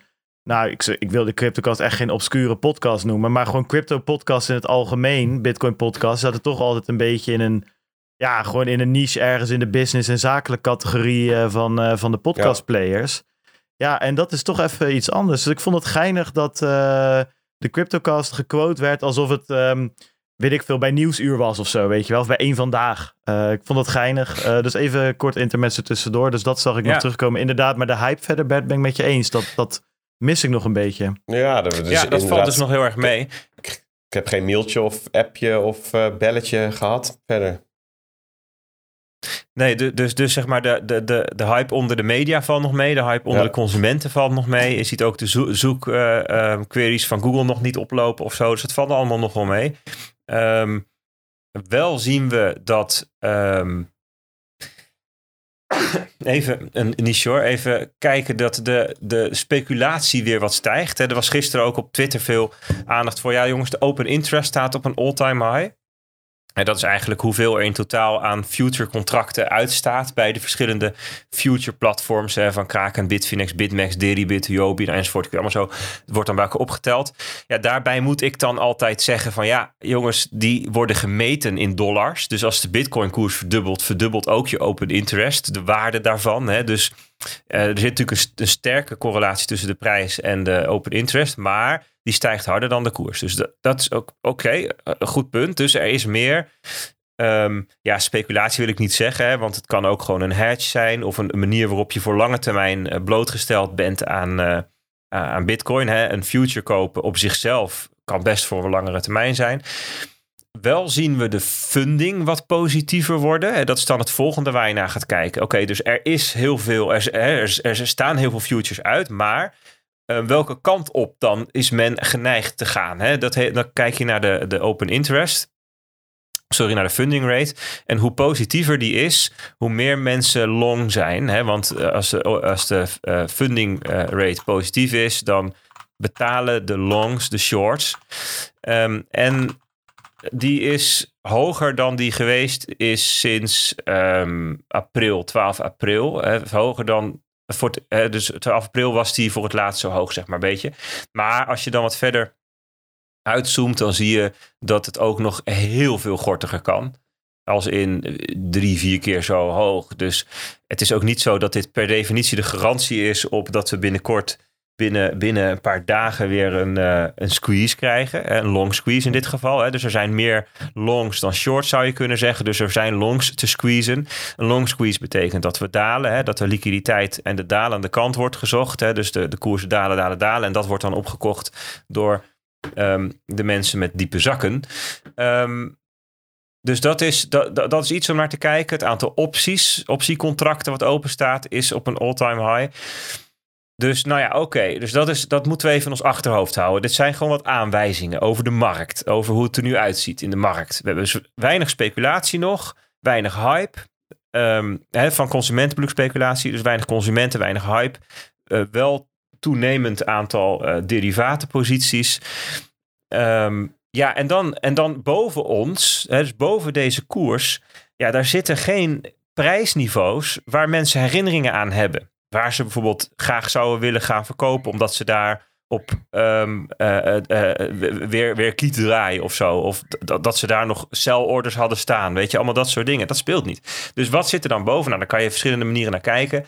Um, er zijn soms bijvoorbeeld trendlijnen te trekken. Je ziet nu af en toe op internet mensen die dan een lijntje trekken over de toppen van uh, 2017 en, en begin 2021. Nou, als je, als je die lijn doortrekt op een logchart, dan kom je zo, ja, ik denk, uh, kijk of ik hem even bij kan pakken. Ik denk zo rond de 80.000 dollar zo'n beetje uit. Um, nee, waarom is mijn lijntje weg? Ik pak hier het lijntje even zo. Ja, dan zie je zo'n beetje iets, iets boven de 80.000 dollar. Zou je dan heen kunnen? Um, ligt redelijk in lijn ook als je naar de um, um, Fibonacci extensie gaat kijken. Die komt zo op 86.000 uit. Dus dat zijn dan wel dingen waar, zeg maar, in de komende weken waar men, denk ik, naar kijkt. Um, daartussen zitten niet idioot veel dingen waar nou per se iets moet gebeuren. Maar wat wel gewoon voor de hand ligt, is dat je dus ergens in de komende weken een goede uh, correctie krijgt. Dat, dat, dat, dat, zeg maar, ontstaat dus nu leverage in de, in de markt. Er ontstaat de mogelijkheid voor een long squeeze. Um, uh, het wordt op een gegeven moment overbought. Hè, dus dat er gewoon. Um, dat, wat, kijk, wat dat betekent is, ik bedoel, dat is een technische term. Wat dat betekent aan achterliggend mechanisme is dat mensen denken van, nou, ik wil wel wat verkopen, maar ik wacht nog even tot morgen, want morgen krijg ik er meer voor dan vandaag. dus dus um, en als, die, als de markt zijwaarts gaat, ja, weet je, als je wil verkopen, dan verkoop je. Als je wil kopen, dan koop je. En maar als de markt een, een hele sterke trend heeft, dan zijn handelaars geneigd eh, om eventjes te wachten tot die trend gaat keren. let your winners run, weet je wel. Dat soort filosofie zit daar dan achter. Trailing stop losses. Hè? Dus je stop loss die gaat mee omhoog. Allemaal dat soort mechanismen om te zeggen van nou ja, ik ga niet te vroeg mijn winst nemen. Ik wacht het eventjes af. Ik kijk even tot hoe ver het gaat. Weet je, dat soort dingen. Maar als we dan gaan corrigeren, ja, dan zijn er dus, hoe langer dat duurt, steeds meer mensen die denken: oh, nou, nu hier is die, nu stop ik er ook. Nu ga ik er ook uit. Nu, of, of omdat je überhaupt uit wilde stappen, of omdat je de swing naar beneden wilt meetraden, of wat dan ook. Nou, dat, ik verwacht dat we dan een procentje of 20 25 misschien uh, zullen corrigeren. 30, 20 tot, laat 20 tot 30 even aanhouden. Dat zou een hele logische correctie zijn in zo'n best wel sterke stijgende trend. Dat betekent dus dat we vanaf de, die stijgende trend is begonnen eind juli. Daar we, zaten we op uh, 29.000 zoveel. Uh, en dan zie je hogere toppen, hogere bodems. Dat is het karakter van een stijgende trend. Eerst 42.000 en toen 53.000 als hogere toppen. En um, ehm, 37.000 en 39.000 hogere bodems. Dus, dus, dus zolang we boven die 40.000 blijven, zetten we weer een hogere bodem neer. Nou, dat zal vanaf hier vermoedelijk wel goed komen. Maar stel dat we nu 20% zouden dalen, dan zouden we uitkomen op 52.800, op ongeveer die, die 53.000. Dat zou helemaal niet gek zijn. Dus stel dat dit nu de topje is, hè, uh, voor nu even, en we dalen nu 20% naar 53.000.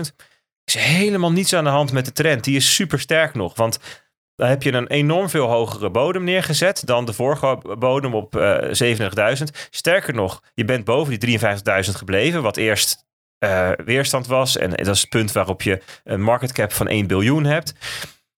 ja, stel dat we eerst nog wat verder stijgen, laten we zeggen naar 73 of zo. En je gaat dan ehm, naar die 53 toe, dan kan je zelfs 27% dalen.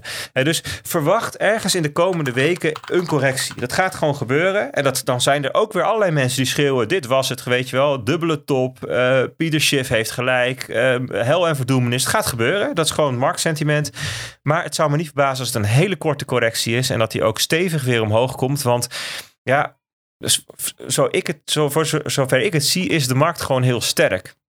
Het laatste waar ik nog even heen wil is, we hebben het vaak gehad, ook in de alfa's, maar ik geloof ook in de marktupdates wel over de long-term holders en de short-term holders. Dat zijn concepten die Glassnode heeft geïntroduceerd. Dat is het analysebedrijf die, ehm, eh, heel, die, ja, die, waar je ook heel vaak charts van ziet, die heel veel data maakt. Hè. Zij, maken, zij hebben bijvoorbeeld het concept entiteit ook geïntroduceerd. Dan groeperen ze walletadressen eh, die bij elkaar, eh, vermoedelijk bij elkaar horen. En dat noemen ze dan een entiteit. Die, die komen van Glassnode. En die long-term en short-term holders ook. Die, ehm, zeg maar, zit, zit een soort van Volgens mij wordt er trouwens een kind bij een van jullie twee in elkaar geslagen. ja, dat is bij mij. Dat is bij mij.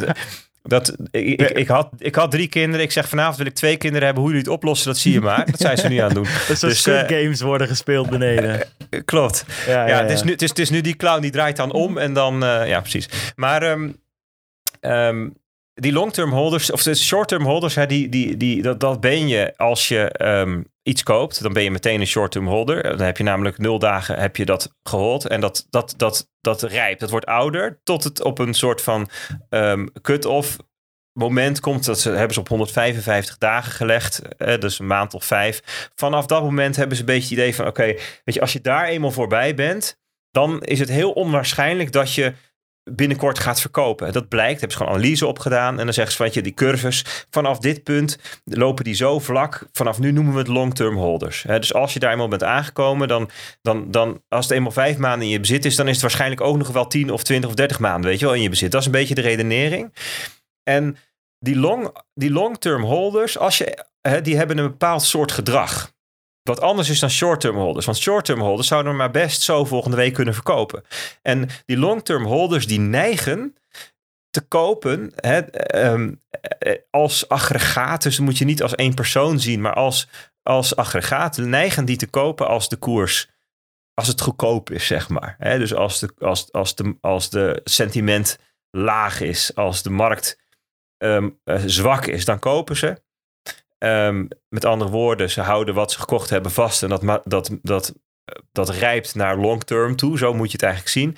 En ze verkopen op het moment dat die, dat die koersen echt aan stevig aan stijgen zijn. Hoe meer ze stijgen, hoe meer ze verkopen. Dus ze verkopen eigenlijk aan de nieuwe generatie bitcoiners. Zo zou je het kunnen zien. Als je dat patroon bekijkt, dan zie je dat op, ehm eh, eens even kijken, dat is wel leuk, op 21 oktober vorig jaar, 21 oktober, dat is vandaag toevallig 21 oktober. Nee, maar wat toevallig. Maar precies een jaar geleden, ehm, toen begon die long-term holders, die begonnen te verkopen. Die, die waren aan het kopen, echt onwijs aan het kopen. Zelfs door de coronadip heen kopen, kopen, kopen. En vanaf 21 oktober vorig jaar gingen ze verkopen. Dat was het moment, de koers stond toen op 12.500, 12.000, laten we zeggen 12.000 dollar. Toen gingen ze verkopen en ze ver- verkochten door. Het laagste punt, ja, dat zit, laagste punt zit vlak bij de top van 65.000 dollar. Dus een factortje 5 hebben ze verkocht. Tijdens dat verkopen van die long-term holders is de koers een factor 5 gestegen. Nou, daarna eh, eh, zijn ze dus gaan kopen en, en, eh, enzovoort. En als we even terugkijken naar 2017, dat patroontje ziet er ietsjes anders uit. Het ging eerst langzaam met verkopen. Ze begonnen al met verkopen op 20 december 2016. Dus het heeft een jaar geduurd, het verkopen van de long-term holders. Van 800 dollar, 20.000 dollar, 25, een factor 25. Maar het ging pas echt heel hard, het verkopen van die long-term holders. Eenzelfde soort patroon als dit voorjaar.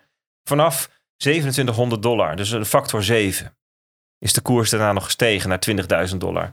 Dus, en wat we nu zien, van, nou, ik, moet hem, ik zal hem even voor jullie, speciaal voor jullie, zoom ik even helemaal in naar, naar, naar deze week. Sinds 18 oktober, dus sinds maandag, zijn de long-term holders weer aan het verkopen.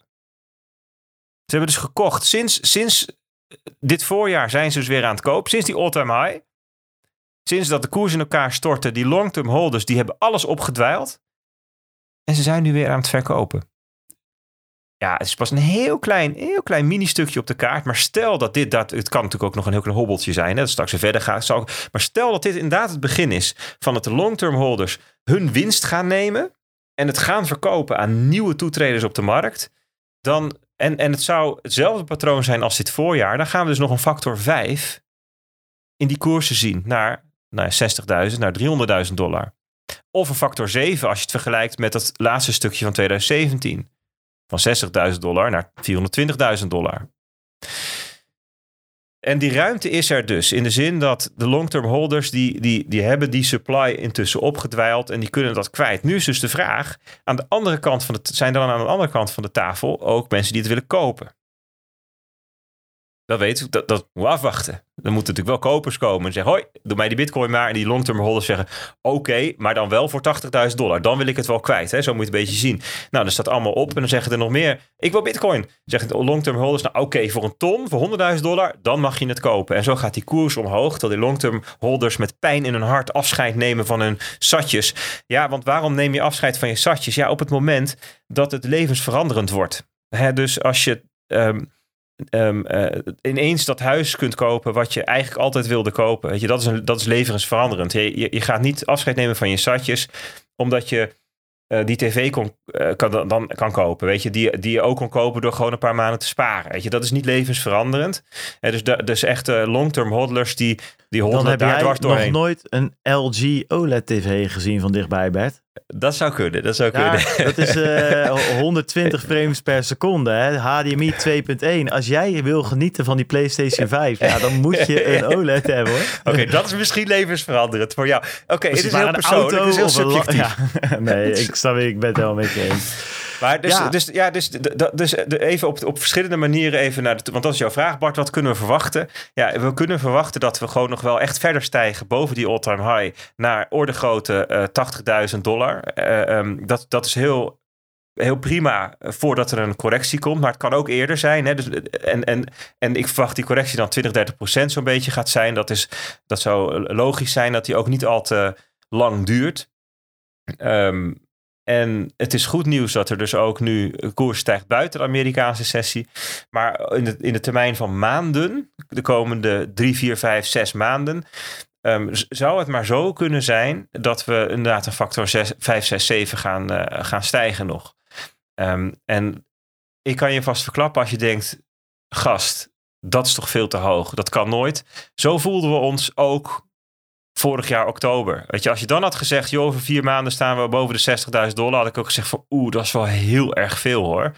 En dat is ook zo, dat is ook heel erg veel. Hè, in de zin van, dat was dus ook veel te veel voor wat er aan, aan uh, koopinteresse was. Hè. Dus als je de market cap vergelijkt met de realized cap, dan is die heel erg daarboven verheven. En dat moet dus ook gecorrigeerd worden tot die twee weer in evenwicht zijn.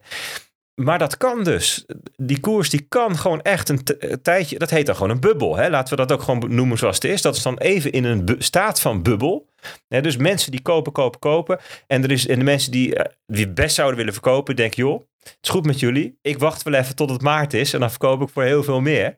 En dat is dan gewoon tijdelijk een bubbel. En dat wordt ook gecorrigeerd. Dus ik verwacht ook niet dat we vanaf nu nooit meer een correctie van 50% of meer zien. dat, uh, uit die droom wil ik je vast helpen. Ja, dat gaat ook gebeuren. Maar dat is denk ik niet wat het volgende is wat er gaat gebeuren. Het volgende is denk ik kleinere correcties op de weg omhoog. Overigens allemaal waarschijnlijkheden, hè? geen zekerheden, daar doen we niet aan. Um, dit is wat het meest waarschijnlijk is op basis van de data die we nu zien. Enige, het enige wat zeker is in het leven is dat Peet volgende week heerlijk bezopen gaat worden op woensdag, uh, woensdagavond. dat zou zomaar eens kunnen. En ik hoop ik, hoop ik hoorde dat ik daar gewoon... ook uh, ging... Ja, ik wou zeggen, ik, ik hoop dat ik dat samen ben dan vervolgens met al die bitcoin maatjes en no-coiners die dan komen opdraven. Dat het gewoon één grote dolle boel wordt. Ja, precies. Hey, maar ja, ik, Bert gaat sabreren hoorde ik. Maar ik ben ook wel benieuwd ge, uh, geraakt naar Bert zijn, uh, een bruiloft. Want Bert die, die vertelde erover, die zei dat, dat, dat, dat dit nog wel eens, eh, dat dat een enorme graad van lijpheid had of zo. Maar dat klonk een beetje als uh, een, een, een, videoclip van Brainpower in 2006 of zo. Jongen, ik, ik, het was, vind, ik vind het dat was overigens prachtig, 2006 mijn bruiloft. Ja, ik, ja. ik, ik, ik Ja, weet nog als de dag van gisteren hoe dat ging. Nou, ik kan je vertellen, je zult Bert niet snel op een dansvloer zien. Waarom? Nou, hij vindt het niet leuk, maar dat heeft Omdat denk ik niet ook kan een dansen. reden. Dat is gecorreleerd aan dat hij niet kan dansen. Maar het is, je hebt zeg maar, ehm, qua stugheid heb je zeg maar eh, eh, hout, beton, goud. Dan komt Bert. Weet je wel, er is... Ja, dat dansen vereist een bepaalde souplesse. En dat zit gewoon überhaupt niet echt in onze familie hoor. Er, er is, we, we hebben broers en eentje daarvan die kan wel redelijk dansen, maar daar houdt het ook wel op. Want er is niet een andere modus dan de robodance. En dan ook nog heel slecht uitgevoerd.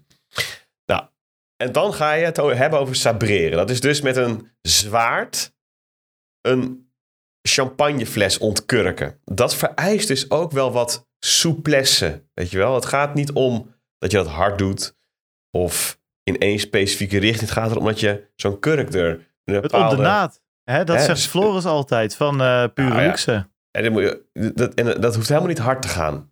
Nou, ik, ik kan me dus herinneren, dus Bert stond daar met zo'n joekel van de fles in zijn handen. Pakt ze zwaar. Deed eerst even een crack right optreden met... eh, ik weet niet precies hoe dat heet. In de lobby. ja. maar die heeft die fles in zijn handen. Hij bereidt zich even voor en eh, kijkt nog eventjes naar de groep mensen die aan het kijken is. En nou, die haalt uit. Dus in één ruk die fles doormidden. dus ja, de kurk was eraf. Maar de bovenste helft van de fles ook. nou, als Ja, maar dat is dan ook de bedoeling, hè? Dus kurk en een stukje fles. ja, precies. Dit was niet een stukje Nee, fles. Je, je, zeg maar, die, zo, zo, een stukje bodem had hij nog in zijn hand. Ja, de, de ik bedoel, alle gasten, alle gasten... Precies, alle gasten die zaten de hele avond op stukken glas te kauwen, inderdaad. Eh, ja. ja, mooi man. Ja, nee, maar ik word, weet je, als bijbaantje werd ik in die tijd ingehuurd voor eh, samurai films en zo. Dus dit was voor mij een thuiswedstrijd. Sabreren. Bert San werd je ook wel genoemd. Ja, precies. Ik deed ook gewoon bij de ober zo'n zet zo in zijn in trui zo even door. Wel. Zorro, ja. Ja, ja, ja. Zoro was geen samurai, hè? dat weet je. Nee, maar goed, allerlei soorten films hè, ben ik voor. Zolang er maar iets van een zwaard in, eh Precies. in wel even een kleine toevoeging ja. op goed. verhaal trouwens. Ehm, Ja, gooi erin. ja, ten eerste eigenlijk, ik wil eigenlijk gewoon even een kort applausje voor Bert. Dit was gewoon, dit was wel weer een, eh, de, een reden van Bert, van professor Bert als van ouds. En daar hoort ook een applausje bij, vind ik. Vind je niet? Ja, dat is goed. Dat is eh, goed. Ook meteen eh, een negatief applaus voor jou voor je internetverbinding. Ik weet niet wat Ja, je echt. aan het downloaden zijn. Holy Moses, eh, mother of Christ. Ja, is, echt. eh, Ik, vier pixels krijg ik hier. is het, het, het- erg? het is gelukkig dat alles lokaal wordt, wordt, wordt opgenomen. Maar echt in de live feed val je weg. En eh, goed, je hebt net, Echt. Net heeft hij iets verteld ja, over sabreren en een zwaard, Bert. Maar voor de rest Ja, eh, weet ik niet. eh, En je, en je huwelijk of zo. Maar Ah, Onze, onze correspondent in, Moskou is dit hoor. Echt, Ja. echt. Mijn Google Chrome die doet Dat Dat is echt embedded in 200% Afghanistan CPU. dit. Dus ik denk dat het eh Ja. mijn Google Chrome is die hangt. Ik kan ja, eventjes inderdaad. Hij proberen zit mijn Chrome te halen. live from Kabul. Ja, precies. nou, in ieder geval, ik heb iets gehoord over het applaus. En voor Bert, dus die gooi ik er dan maar even in. Hè?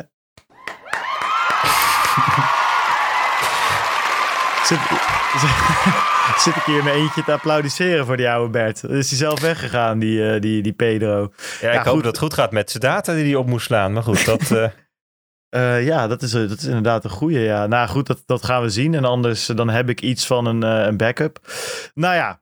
Eh, hij wilde een aanvulling doen op de marktupdate. Echt, wat is dit nou weer voor nee, de aanvulling actie? was dat hij, dat hij, dat hij eh, jou een applausje wilde geven. Nee, hij, wij- wilde, hij, wilde, hij wilde ook nog wat intelligent zeggen. Maar goed, dat gaan we, dan, dat gaan we straks ja, horen. goed. Nou, dat Zullen we zegt hij gewoon naar de wel- volgende? Dat, dat zegt hij wel vaker en dat maakt hij vrij weinig waar. Dus eh, we gaan gewoon door inderdaad, Bertus.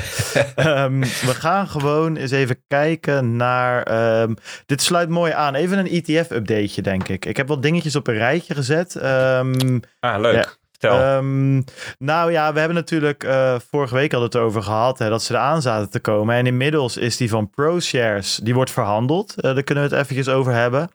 Die van uh, Valkyrie, Valkyrie, hoe zeg je het Valkyrie, eigenlijk? ja. Valkyrie en Van Eck, die komen eraan. Ja, Van Eck zag ik de 21ste, dat is vandaag. Ik weet niet of Ja. dat nog klopt. Ja, en die ander die zou morgen komen, eh, las ik. En dan hebben we als derde puntje dat Grayscale die wil hun trust omzetten in een ETF. Dat kwam deze week ook naar buiten. Ja, dus als, Ehm, jij, als jij nou eens wat vertelt over ehm, hoe, hoe groot ProShares geworden is, dan wil ik daarna even wat zeggen over wat de implicaties zijn van die grote en wat het te maken heeft met die andere twee die gaan komen. Ja, ja, het lijkt me goed. Nou, ik heb even een paar tweetjes op een rij gezet van onze grote vriend eh, Eric Bal Bal Balchunas. En Jeffrey Se- Seifert. Nou, in ieder geval allemaal mensen die de hele tijd screenshots van antieke Bloomberg terminals aan het tweeten zijn. Ehm, en het kwam erop neer dat eh Bito, zo, zo heet hij, afgekort, de, de, de, de ProShares ETF, die had in het op de eerste dag 1 miljard aan volume gedaan. Eh, en dat was al behoorlijk veel. En toen de tweede dag eh, stond hij binnen no time weer op een miljard volume. En ik weet niet per, per se waar die op gesloten is uiteindelijk. Ehm, maar dus binnen twee dagen is er meer dan 2 miljard, volgens mij, of billions hebben ze het over. Is het nou Ja, nog meer? Biljoen is een Miljard. miljard. Ja, miljard. Twee, dus eh, ik weet niet precies waar die nu, as we speak, op donderdag eh 12 uur op staat. Maar gisteren werd hij al, ehm, ehm, was, was hij al meer dan, voor meer dan 2 miljard verhandeld. En dan kwam die echt in de top 3 ETF-lanceringen ooit terecht, volgens mij. eh, als ik zo kijk. Voor mij nummer 2, dacht ik, als ik zo even snel eh speak. Ja, dat, dat is wel eh, een flinke binnenkomer. Blijkbaar was er toch echt wel interesse voor. wel meer dan ik verwacht had eigenlijk. Ja, wel meer dan ProShares zelf ook verwacht had. Hun website was ook down de hele tijd en zo. Dus het, was, het heeft wel eh, allerlei mensen, ook ETF-watchers, heeft het verbaasd. Eh, die riepen ook elke keer van dit hadden wij niet eh, voorspeld en zo. Ehm, maar er is nog een metric die interessant is naast het, het volume. En dat is het, de Assets Under Management, de AUM. En dus hoeveel aan ETF's zijn er dan uitgegeven? Hè? Dus hoeveel hebben ze in kas, zou je kunnen zeggen. En dat wat ze in kas hebben, dat is dus wat er aan dollars aan ze is betaald. En een gedeelte van wat er aan ze wordt betaald, wordt ook aangehouden in dollars, hè, in staatsobligaties. En van een gedeelte wordt futures gekocht. En ehm, dat is binnen twee dagen boven de 1 miljard dollar gekomen. En dat is de allereerste, of de allersnelste eh, ETF ooit naar 1 miljard dollar toe. De eh, Gold ETF, GLD, die deed dat in drie dagen tijd. In, eh, ja, wanneer was dat? 1990-achtig iets, denk ik. Pff, Iets in die richting. Lang geleden, ja, dat gok ik zo. En, en deze dus in twee dagen tijd. In twee dagen ehm, naar de miljard. Wil ik daar wel graag bij zeggen dat als je dat ehm, met de inflatie en zo zou omrekenen, dan is gold misschien nog wel indrukwekkender. Maar goed. Ja, 2000, maar- maar- maar- 2004 zie ik hier, Bert. Oh, 2004. Oké, dus ietsjes recenter. Nou goed, het zal erom hangen. Maar goed, het is in ieder geval dat, is toch, vergelijkbaar. eh, eh, dat is toch die ticker GLD, hebben we het dan over? ja, ja, ja, zeker. Ja, Ja, ja, ja, ja. precies. Ja, die staat hier, zie ik op een lijstje die ik voor me heb 2004. Be- ah, Eind 2004. Ja, dus GLD is de gold ETF. Die houden volgens mij, as far as I know, fysiek goud aan. Ehm, eh, hebben een prijs van, of kosten van 0,4 procent. Ik weet over niet zeker of ze gold futures of fysiek goud doen. Maar in ieder geval ehm, eh, de- eh, heel, heel groot. Een van de grootste ETF's, als je dat opzoekt. De grootste is de S&P 500 ETF. Die heeft echt een paar, of, eh, 100 miljard of zo. Echt veel. Die hebben ook 0,04% aan kosten. Dat is echt de meest efficiënte manier om... eh, ehm, eh, de, de I- I- ETF die er is. Nou, daar zit dit nog heel ver van af. Maar, men- maar men is inderdaad... één, ehm, ja, sorry dat ik je weer onderbreek, maar dit, is, dit lijkt wel een soort van 2 voor, voor 12 of, eh, met per seconde wijze. Ja, eh, Het is inderdaad physically backed eh, gold. Eh, ja, dat staat op hun website. Dus Cool. eh, ja. Dat doen ze overigens niet eh, direct. Hè. Dus als jij ETFje koopt, het is niet zo dat ze een minuutje later goud eh, de kluis indragen. Ik, ik geloof dat het elke zoveel weken of zo zorgen ze dat dat dan aangevuld wordt. Hè. Want het wordt verkocht en gekocht en het verschil moeten ze dan aanvullen. En dat is natuurlijk een hele klus. Je moet die goud ergens vandaan zien te, zien te halen. En dat moet dan vervoerd worden enzovoort. Nou ja, heel, heel gebeuren. Ehm, maar dus, dus, het, dus wat Bart zei, hè, dus het volume dat overtrof trof de verwachtingen. Maar volume, dan zou je ook nog kunnen zeggen kopen en verkopen. Dus netto valt allemaal wel een beetje tegen. Maar dus ook de assets under management. Dus hoeveel er in totaal aan ETF uitstaat. Dus bij mensen nu op de rekening staat. Op hun beleggingsrekening. Dat overtrof ook verwachtingen. En dat levert een probleem op. Want ehm, de onderliggende uh, uh, asset um, is de CME Future. En CME heeft regels voor hoeveel um, futures een één partij maximaal mag bezitten. En dat heeft ermee te maken dat ze niet willen dat um, één partij 90% of zo van de markt heeft, in bezit heeft bepaald. Want dan kun je, ja, weet je, dan is er niet meer echt sprake van een. Uh, uh, van goede price discovery. Weet je, dan, dan, worden de prijzen eigenlijk gewoon bepaald door die ene partij. Ze willen geen hoge concentratie. En dat was al op de eerste dag bereikt. Dus in plaats van dat ze alleen maar oktober futures kopen, zijn ze nu al begonnen aan de november futures. Dat zijn dan weer andere. En dus daar kunnen ze dan ook weer een gedeelte van. Nou ja, en ze zullen dus, nou, ze kunnen geloof ik nog wel een factor 3 hoger dan dit met de december, januari en maart futures erbij, weet je wel. Maar dat is wel eindig. En daarom is het dus heel gunstig dat binnenkort ook eh, Van Eck en Valkyrie erbij komen. Want dan wordt het eigenlijk verspreid over verschillende ETF's. Hè? Die, ik, ik heb geen idee hoe die verschillen. Misschien verschillen ze iets aan uh, uh, kosten of I don't know. Um, ik denk ook dat, dat ze op een gegeven moment over tijd en na een bepaalde tijd dat je de performance kunt, kunt zien verschillen tussen die drie fondsen.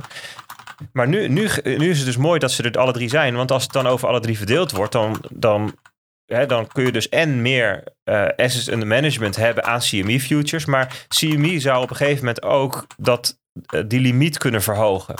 Omdat de totale hoeveelheid uh, uitstaande futures hoger is, kun je ook het aantal ehm, wat er maximum door één partij bezit mag worden verhogen. En dat, dat daarbij helpt dus dat er meer partijen zijn die um, zo'n ETF aanbieden. En wat ook nog is, dat als die ETF's dus zorgen voor, dat, voor veel handel in die futures, wordt de future-markt ook weer efficiënter en interessanter voor andere partijen om die futures-markt te gaan gebruiken. Of om er opties op te gaan maken, of opties op de ETF te gaan aanbieden. Weet je wel, dat soort dingen.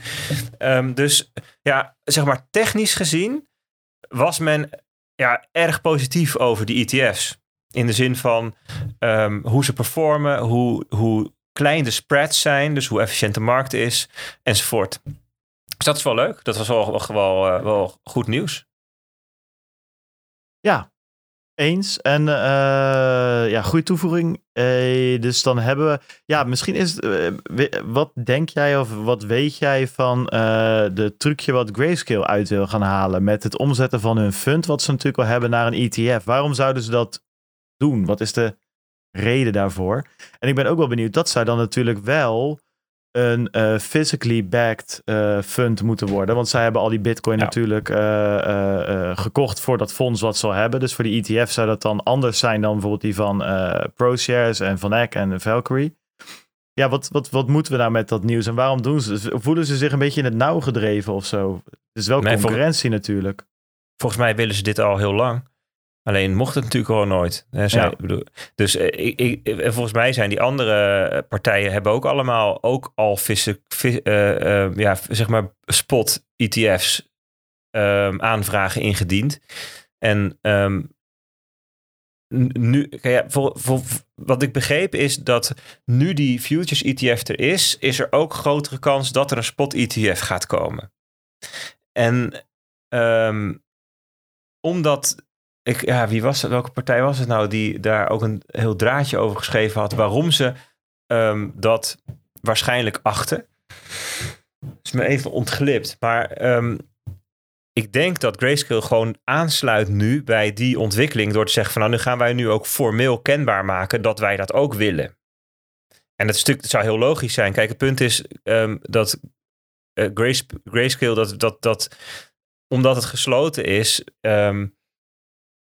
is, er een, is het heel onprettig voor particulieren, omdat ze als de koers zeg maar heel erg stijgt, dan, dan kopen ze, moeten ze ontzettend veel extra betalen, hè, want ze kunnen alleen maar op de secundaire markt uh, grayscale aandelen kopen. En, in, en als het heel slecht gaat met de koers, dan staan die dingen op een enorme discount. En dan is het voor ehm, institutionele partijen weer niet aantrekkelijk om op de primaire markt in te stappen. En, en dit Grayscale kan het niet uh, arbitreren. Weet je, dat, dat, is, dat is verboden. Dus het is voor hun fantastisch om naar een ETF om te gaan. Want dan, is er, dan kan je dat gewoon arbitreren. En dan, dan gaat die ETF gewoon ja, onwaarschijnlijk nauwkeurig de prijs van Bitcoin volgen. Daar kan je van uitgaan. Want de Bitcoin-markt, spot, de spotmarkt is ontzettend liquide. Zij hebben weet je, hoeveel honderdduizend uh, bitcoins in kas. Dus uh, dat, ja, dat, dat wordt een. Ze kunnen die kosten dan omlaag brengen. Dat is nu geloof ik 2% of zo. Dat is natuurlijk hartstikke veel voor een ETF ik geloof dat die, uh, die futures ETF zal op 1% zitten. En omdat zij zo'n enorm groot volume hebben, kunnen ze natuurlijk daar best wel onder gaan zitten. Dus ze, maken grote kansen hoor. Ze maken goede kansen als ze dit goed aanpakken. Um, dus dit is verder niet zo spannend. Maar waar jij misschien op doelt, Bart, is een draadje van, um, uh, ik geloof een Coinmetrics analist of zo, die wat riep over um, dat ze in de tussentijd nog weer een andere truc willen uithalen. En daar heb ik niet helemaal naar gekeken wat het was. Maar dat, ik geloof dat daar wel weer een geurtje aan zat. Dus dat moeten we nog even een keertje uitzoeken. Hoe dat ook, Ga, gaan we die uitzoeken? Nee, ik, ik, ik zag gewoon een artikel op um, uh, bij onze vrienden van CoinDesk, geloof ik, langskomen. En a grayscale files with SEC to convert its Bitcoin trust into an ETF.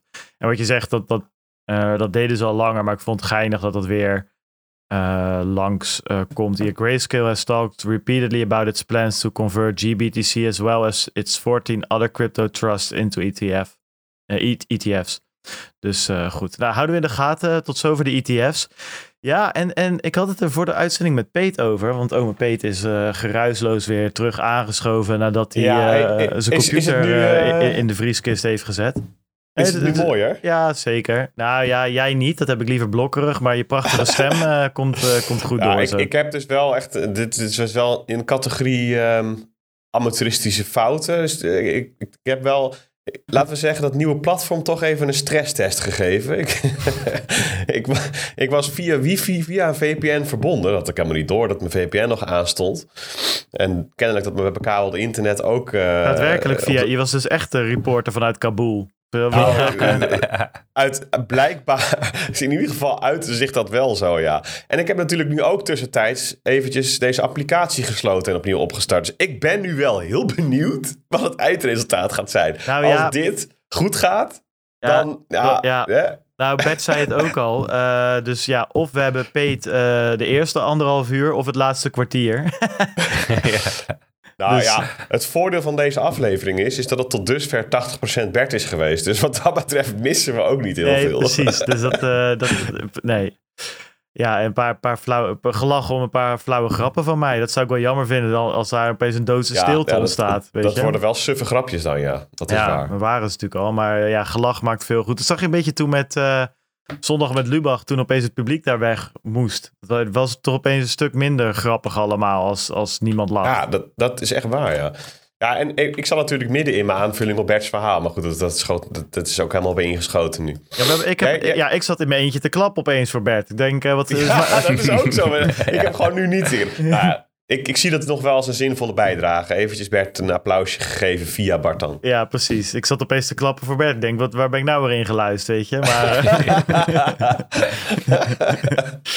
nice. Um, ja, maar we hadden het dus voor de uitzending er een beetje over. Dat wilde ik zeggen. Dat, ja, kijk, de fabganzen verbloemden een hoop qua voor de rest enigszins uh, saai weekje. Om het maar eventjes uh, de gans met de gans in huis ja, te vallen. Echt, echt wel mega. Ja, het is aan de ene kant dus mega hyped deze week. Maar zeg maar, als je een podcast gaat maken, zijn er relatief weinig andere onderwerpen dan prijspraat om het over te hebben. Maar als je gewoon puur gaat kijken naar wat er is gebeurd. Ja, het, tegelijkertijd was het ook wel weer een bomvolle week met heel veel mensen die weer actief worden en praten en, en blij zijn. En, dus het is een beetje dubbel, hè? Ja, nou ja, ja inderdaad. Uh, het is. Ja, ik. ik uh, Saai was het niet. Nee, totaal, totaal niet. Maar ik zat de aflevering gisteren en vanochtend een beetje voor te bereiden. En op een gegeven moment heb je alles erin staan. Ja, en normaal als ik door mijn uh, nieuwsoutlets ga, door mijn saved berichten en mijn bookmarks in Twitter, dan staat het vol met dingen om over te praten. Ja. En maar dan, kan ik nu, dan kan ik nu toch nog even inhaken met wat ik wilde zeggen net, want dat sluit er wel mooi op aan. Um, ik was, uh, volgens mij was het gisteren. Gisteren was ik even bij onze vrienden van Andax over de vloer. En toen had ik een gesprek met de, de kwants daar, uh, onder wie Marcel Burger. Uh, die is ook wel eens hier in de uitzending geweest. Hè? Burger Crypto heette die toen nog. Nu heet, maakt niet uit. Burger King en, wordt je ook wel genoemd. Burger King, ja. En um, toen hadden we het even over, um, uh, natuurlijk ook over de prijs en de prijsstijging all-time high. En wat, wat is nou de belangrijkste drijfveer voor de stijging van die prijs? We hadden het even over prijsmodellen en schaarste en zo. En toen uh, gaf hij eigenlijk aan, ja, toch het netwerkeffect.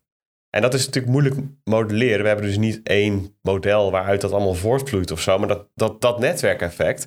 En dat leidde mij eigenlijk tot de, tot de um, constatering, want ook deze week weer, ik heb allerlei lijstjes die ik volg en mensen die ik volg. Ondanks al dat prijspraten, gaat dat bouwen aan Bitcoin gewoon verder. Je wordt er emotioneel niet... van. Je hele stem ja. valt weg, joh. Echt, het gaat dat is dus. Gewoon, het gaat dat, dat is dus Ajax, hè? Ajax. Ja. dat komt echt, jongen. Oh man, ik heb de long uit mijn lijf geschreeuwd. Bouwen, dat gaat gewoon ja. verder, jongens. Ja. echt. Dat, dat schijnt dus te werken. Als je corona hebt, kan je gewoon naar een voetbalwedstrijd dan kan je het uitschreeuwen. Oké, okay, dat is geen goede tip.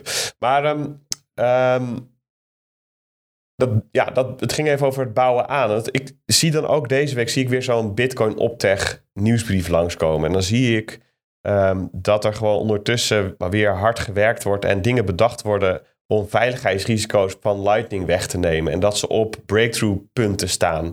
Uh, ik zie dat er, dat er uh, wallet-versies geüpdate worden. Ik zie dat er aan het protocol gesleuteld wordt. Ik zie dat het netwerk zich voorbereidt uh, op de Taproot-lancering.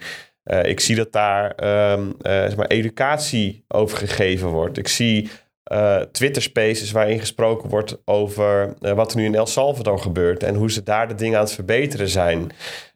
ik zie dat in Nederland allerlei bedrijven, financiële instellingen zich buigen over de vraag hoe kunnen wij onze producten hierop aanpassen en verbeteren en businessmodellen bijwerken. En dat gebeurt dan gewoon toch allemaal onder de ruis van die prijs. Weet je, en het is zo'n groot verschil nu al. Overal waar wij nu komen, en dat, dat varieert van uh, overheidsinstantie tot MKB'er, uh, uh, natuurlijk ook de consument. Daar is de awareness zeg maar, van wat Bitcoin is en wat dat in potentie ontwricht, is zoveel hoger al dan een jaar geleden. Dat netwerkeffect is gewoon zichtbaar op zoveel verschillende manieren voelbaar aan het stijgen. En beter en hoger, groter, sterker aan het worden. Ja, weet je, ik vind dat naast, uh, uh, zeg maar, op een technische manier naar de prijs kijken. Daar word ik misschien nog wel het meest hyped van. Ook al is het natuurlijk number go up is gewoon wel een heel makkelijke manier om eventjes wat dopamine in je hersenen te krijgen. Laten we wel wezen. dus als die er de 70k gaat, 80k gaat, dan sta ik ook te stuiteren natuurlijk. Ook al heb je het over dit soort dingen.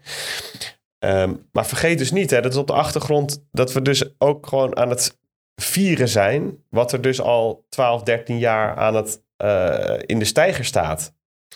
Uh, en dat gaat dus gewoon door. En um, ja, dat moeten we niet vergeten, denk ik. Dat, was, dat wilde ik nog even toevoegen. Nee, eens. Ik denk, uh, ja, goed, dat is natuurlijk iets wat um, uh, in, in, in zeg maar de inner circle of in de community die, die ook de afgelopen 180 dagen gewoon elke dag in die telegram zit, ja, die weten dat wel. Ja, goed, er zijn ook altijd weer luisteraars die er nieuw bij komen na zo'n prijsstijging. En inderdaad, dan is het goed om weer even aan te geven van, ja, een beetje, een beetje het, het Honey Badger Don't Care verhaal uh, van Bitcoin natuurlijk. Die loopt gewoon door, die Honey Badger. Ja. En als je bijvoorbeeld het is, het is, weer kijkt naar... Meer, uh, in, in, ja, nou, breek maar in. Ja, kom maar op. Sorry. Het, het is wat. Het is fantastisch. Nee. Verdomme. Ja, het is mooi. 90 minuten lang. Oh nee, dat was weer... Shit, dat was Hand in hand. Uh, welke was het? die niet, maar, um, die niet. Stop. Het is, het is meer dat ik nog even wil aanstippen. Die prijsstijging komt dus niet uit de lucht vallen. Het is dus... Want, want je hoort natuurlijk ja, gisteren tweet ik denk dat Bert het even onder het Lekker Cryptisch account op Twitter plaatst. Van het is een bubbel en het is, uh, het is dood, het is een bubbel, het is dood. Dat wisselt elkaar af. In, dat is het ongeïnformeerde narratief over de Bitcoinprijs. Maar er zit dus iets onder. En dat is dat netwerkeffect, dat maar doorgroeit. En daaronder zit weer speltheorie, maar ook gewoon al die fundamentele ontwikkelingen. En um, nou, ik, ik bedoel, wij komen op veel plekken, jij ook eh, Bart, en je, dat is dus even uit de eerste hand. Het is dus ook merkbaar gegroeid. Uh, en dat gaat veel verder dan speculatie. En nee, dat, maar, dat heeft maar, daar. En, en uh, dat is denk ik goed om te weten. Nee, maar kijk, weet je wat ik zeg? Uh, waar, waar, natuurlijk die jongens van Bloks uh, deze week gesproken, maar ik zag ook Mark van Bitfavo in de krant langskomen. En uh, ik bedoel, kijk, uh, we hebben altijd natuurlijk discussies met bitcoiners onderling van uh, mag je shitcoins verkopen, ja of nee. Dus die discussie, die laat ik even voor wat het is. Het gaat mij er meer om wat ik gaaf vind om te zien, is dat die bedrijven toen ze, bij, ja, toen ze voor de eerste keer spraken en toen ze sponsor zijn geworden, ja, was letterlijk, ja, toen was Mark niet alleen de, de wat, is, wat is die CFO daar, toen was die ook Bali-medewerker en uh, smeerde die de boterhammen voor de, voor de andere medewerkers. En, en hetzelfde geldt voor Davy en Mike en, en voor al die andere, al die andere gasten die, die sponsor zijn. Dat waren clubs ja, die net een beetje uit dat, uit dat zolderkamerfazetje waren gekomen en voor het eerst een bedrijfspandje hadden en met z'n tienen daar zaten. En dat is nu gewoon stuk voor stuk 60, 70 man geworden. Hetzelfde geldt voor Amdax, weet je. Dat is natuurlijk ook knijterhard gegaan het afgelopen jaar, afgelopen twee jaar. En dat, dat is wel heel gaaf uh, om te zien dat die bedrijven zich nu echt uit die start-up fase aan het wurmen zijn en echt daadwerkelijk uh, zich naar, naar, naar ja, scale-up slash uh, echt volwassen bedrijven aan het werken zijn. En een ander ding wat ik zag, bijvoorbeeld we hadden het er vorige week of twee weken terug over van dat Lightning, het Lightning-netwerk net onder de 3000 bitcoin zat qua, qua liquiditeit die daarin zat. Ja, dat is nu ook weer 3100. Dus er ook weer gewoon 100 bijgekomen. En uh, het grappige daar is, dat dacht ik nog aan toen Bert uh, begon over um, uh, dingen in dollartermen uit, uit, um, uitdrukken terwijl Bitcoin gestegen is. Dat gebeurt ook wel eens bij Lightning, dat er dan gezegd wordt: ja, er zit nu 50 miljoen extra in, in dollars gemeten. Nee, dat is niet waar. Er zit nog steeds evenveel Bitcoin in en die Bitcoin is meer, meer waard geworden. Maar dat, dat zit bij Lightning zit er natuurlijk wel iets, nog iets, een diepere laag achter. Uh, het gaat in principe, zijn het uh, snelwegen die je bouwt. En in dit geval, uh, als de koopkracht toeneemt, ja, met hetzelfde aantal bitcoin opgeslagen, kan je dus meer transacties doen omdat de gemiddelde transactie kleiner wordt. Dus die, er past opeens meer door zo'n channel heen. Ja, dat zijn het, en het duurt langer voordat zo'n channel uit balans is, om maar iets anders te noemen. Ja, dat zijn wel dingen die ook weer ergens, uh, dat is een soort van tweede, derde orde effect in zichzelf. En dat gaat weer zorgen voor vierde, vijfde orde effecten. En dat zijn, um, ja, dat is dat netwerkeffect waar Peter het over heeft. En dat speelt zich allemaal onder de oppervlakte, borrelt zich dat een beetje af. En um, dat is heel gaaf. Dat is heel tof. Het enige waar ik, uh, daar hebben we het ook al vaak zat over gehad, dus hoeven we nu niet dieper op in te gaan. Uh, ik zat net even naar het mempoeltje te kijken. Daar komen gewoon één sat per 4 byte transacties doorheen. Dat is, die, die, dat, ik weet niet welke achterlijke toko toen dus een paar maanden terug die Segwit uh, uh, functionaliteit heeft aangezet. Maar sindsdien is het, zo, is, is het gewoon het, busstation op Rotterdam-Zuid midden in de nacht. Gewoon geen hond te bekennen, behalve een paar zwervers en, en, en verkrachters. Want, nee, maar serieus, het, het is helemaal geen donder. Het is, ik zie hier vorig blok 2 zat zit erin, 2 zat, 3 zat, 3 zat, 2 zat. Het is een ghost town in de mempool. Maar goed, daar gaan we ons over tien jaar wel druk over maken, hè Bertus? Als de bloksubsidie ja, weg is. Eh, ja, ik zie het nu, eh, zeg maar, de balans doorslaan naar positief. Omdat het denk ik ook te maken heeft met uh, adoptie van Light, Lightning-netwerk voor betalingen. Um, dat heeft gewoon echt een enorme vlucht genomen in de afgelopen jaar. Dus dat, dat zal heel veel van de druk van die mempool ook afhalen. Omdat mensen, ja, weet je, gebruikt het gewoon niet meer voor dingen die, die ook met Lightning kunnen. Um, en transaction batching hoor ik dat grotere tenten natuurlijk ook zijn gaan doen. Eh, die incentive wordt natuurlijk ook hoger naarmate de bitcoin koers hoger wordt. En dus je transacties duurder worden als er wel een rij is op uh, Rotterdam-Zuid. dus, dus ik zie het nu al even als positief, omdat het gewoon betekent dat er, dat er wat innovatie heeft plaatsgevonden op allerlei fronten. En ik denk dat we ons... Ja, we gaan vanzelf weer tijden krijgen dat we, uh, dat we die mempool vervloeken. Omdat we niet fatsoenlijk uh, channels kunnen openen. Dus laten we er maar even van genieten. Ja, eh, ja. zeker. Maar ik ben, ja, ik hou het wel met, met, met bovengemiddelde interesse in de gaten. Want die fee market, dat is, en dan heb ik het dus in de gaten houden over de periode van jaren. Net als dat we vanuit 2017 hier zijn gekomen. Dat soort, dat soort periodes heb ik het dan over. Ehm, ja, goed, uiteindelijk, eh, vroeg of laat, zullen we toch naar iets van een fee-markt eh, toe moeten. Of er moet tegen die tijd een andere oplossing verzonnen worden. Dat kan, dat kan natuurlijk ook. Eh, maar goed, daarom houden we het in de gaten. Dat, eh, ehm, ja, jongens, ik heb nog, ja, ja, Jack Dorsey vond ik eigenlijk, had ik een beetje als extraatje opgezet, vond ik eigenlijk niet zo heel boeiend. Hij had wat getweet dat hij wil gaan minen met Square. En daar had hij een paar vragen ondergestel, ondergesteld aan de mensen thuis. Ehm, vind je dat leuk? Kan je het even nalezen? Het, was op zich grappig. Wat ik interessanter vind, is dat eh, Facebook met de uitrol bezig is van Novi. En Novi is een soort van ehm, ja, strike eigenlijk. Eh, een beetje hetzelfde idee. Ehm, het, is een, het is een wallet app waar je dus heel makkelijk eh, geld op kan storten. Dollars in dit geval. Eh, en dat heel makkelijk en gratis naar andere mensen kan versturen. En die kunnen het dan heel makkelijk weer ervan afhalen of weer omzetten in dollars. Eigenlijk weten ze, de klant zelf amper dat er, iets, dat er überhaupt iets omgezet wordt. Ehm, maar wat ik grappig vind, en daar wil ik wel, daar ga ik me, het is meer een inleiding voor de komende tijd, want daar wil ik me wel eens even in verdiepen.